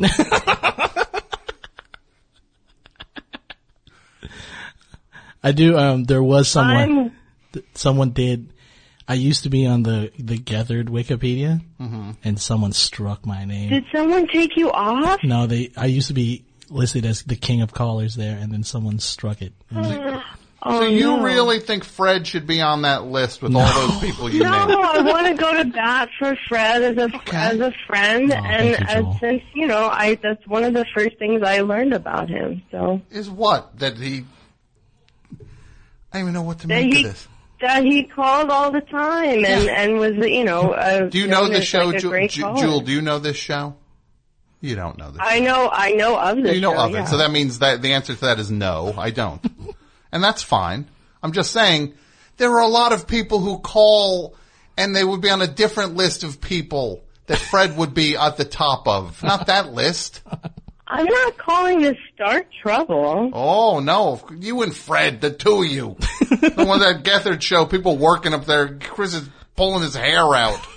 Ask Fred if I've ever started trouble with anyone. I don't have to. You started it right now with I me. wasn't calling to start trouble. I was saying I was sad to not see him on there. I wasn't saying, you know, obviously I don't expect. What would be said? You don't see my name listed when they list the New York Knicks, do you?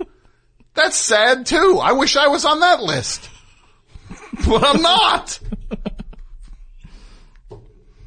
Thank you for calling, Joe. I do appreciate it. Thank you, Joel. Have a great night. Okay. Oh, Fred with his agents of misery. Jewel is like the sweetest human. Best show, you're on the air. Hi, um, I just had a story about Dole Cannery that I thought was funny that I would share with you guys Ooh. if I could. About who? About the Dole Cannery. Oh yes, please. Let's hear. What is your name? Um, I'm Amy from Portland. Okay, Amy. Let's hear it. Hi, Amy. Hi, how's it? How's um, it? so I used to I lived in Hawaii for a little bit, and the Dole Cannery is also a movie theater. Yeah. And we went to go see um, Django Unchained one time, and somehow someone who worked there had messed up all the movie reels. So instead of seeing Django Unchained for the first like five minutes, we saw um, uh, This Is 40, which, if you've seen it, starts out with a pretty rough sex scene at the beginning with Paul Rudd in it, which is really, really awkward if you think you're about to watch Django Unchained. And Django Unchained ended up in the kids' movie. Oh my goodness. That uh, that Yeah, movie, so- that movie theater, the ballroom upstairs, that is, uh, they run amateur MMA fights upstairs. It is one of the Oh, really? rou- it was one of the roughest parking lots at the like go home at. Amateur MMA fights. Yeah, I'm not gonna lie, I've been there to bet. You've been there to bet on dudes fighting. yes, or or watch my friends fight. Fair enough. But yeah, I worked across the street from that, the Dole Cannery during World War II.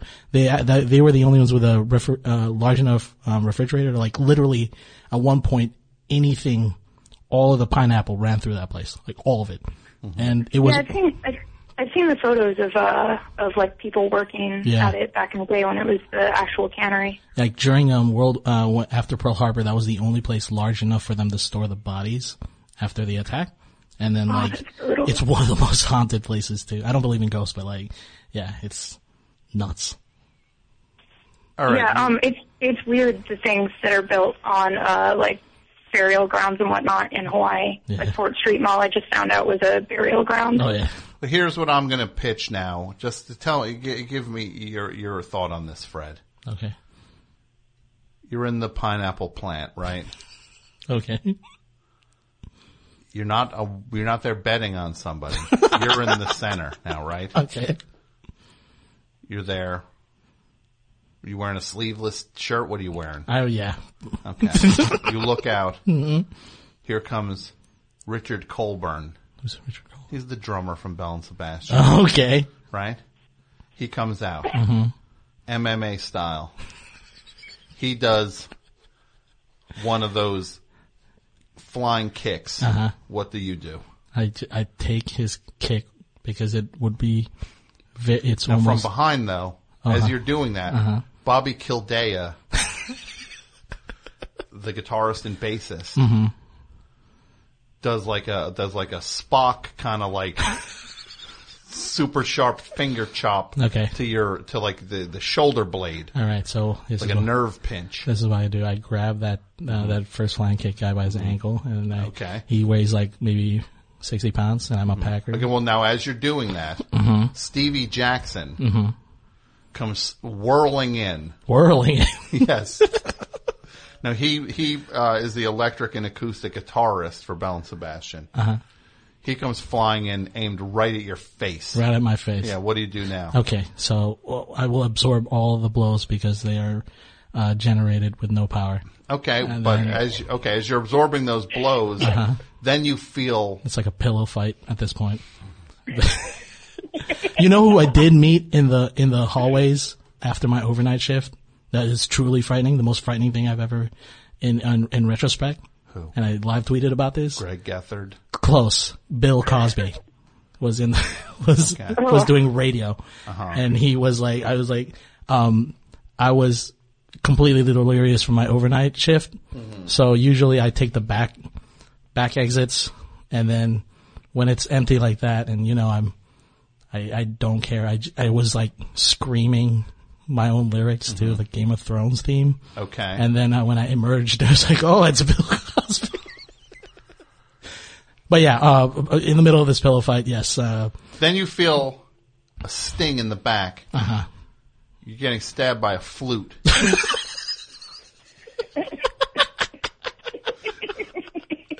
Uh, what do you do? I take that flute, right, Yeah. and then I donate it to um, an inner city school who probably needs it, Mm-hmm. and then um, I cave in his chest with a blow. Her chest. Her? Oh no! You set me up. You set me up. This is not cool. This is not cool. So that's what you do to Sarah Martin, Uh, Fred. all right, this is worse So than becoming the cave in peeper. the chest of Sarah Martin. You. This is worse than becoming the peeper. This is unbelievable. She's laying now, wow. gasping for air. Checkmate.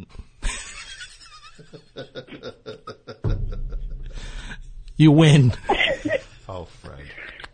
Fred. All right. Well, thank you for the call. Yeah, thanks. Have a good night. Bye. All right. Final call. Final call. Oh, wait, no, we're done. We're done. Fred, you're awesome. Oh, thank you, Tom. You know, you know I love you, buddy. You you changed my life, man. Did I? Yeah. For the worst, though? It's for the worst, yes, right? for the worst. now you're known as just a, a this this troublemaker in the Gethard camp. You're, we got him. He's he's not sure what to do next. Uh-huh. He's not sure which way's up. Because It's amazingly freeing. Like when I moved to New York and like everyone here, you, one, you can disappear into anonymity, and two, you don't have the same interconnectedness that you would. You know, like there's a rule on the island. Like one day you're gonna meet this person again, so be nice. Well, no matter what, whatever interpersonal interactions, just be nice. Over here, you can just openly slander people and like there, there there's no consequences ultimately. oh really? There's not. I'm joking. So there's no consequences. Of course not. I am unhireable, and I will. Um, my my desk will be cleaned out in my day job. It's great. Well, Fred, you listen to me. Here we go. You just tell me which one of those three out there you want to replace. Oh.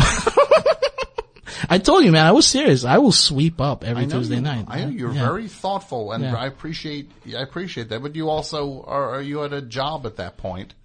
No, I'm off Tuesdays. Tuesdays and Fridays. Oh, well, you come in, we'll figure something out. Yeah. You come hang out. Yeah. Final call. Best show, you're on the air. Hey, this is Randy from Oklahoma City. So I guess you're here for the half hour power? Yeah. Call back. Okay. uh, sorry, Randy. Um, you're the peeper, Randy. Best show is over.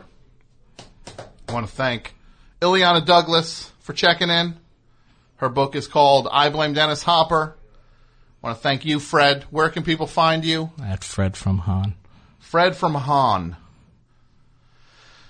Uh, again, char, uh, go to stereolaffs.com slash tour. Our tour dates are up there. We're playing, uh, uh, uh, Toronto, Boston, Philadelphia, and Raleigh, North Carolina over the next few months. Uh, do not miss the show.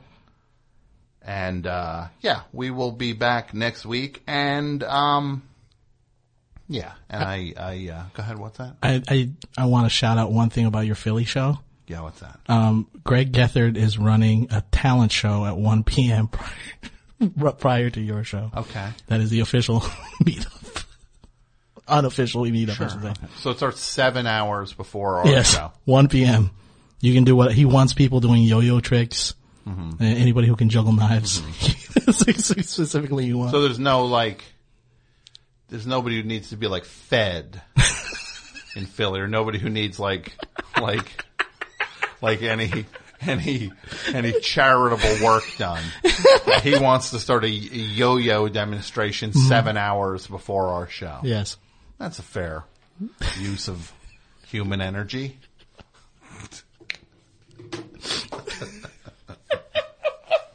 um, yeah, I'm going to uh, say goodnight, and we will be back next week. And thanks to everybody who listened, and thank you for coming down, buddy. And um, yeah, I will talk to you all soon.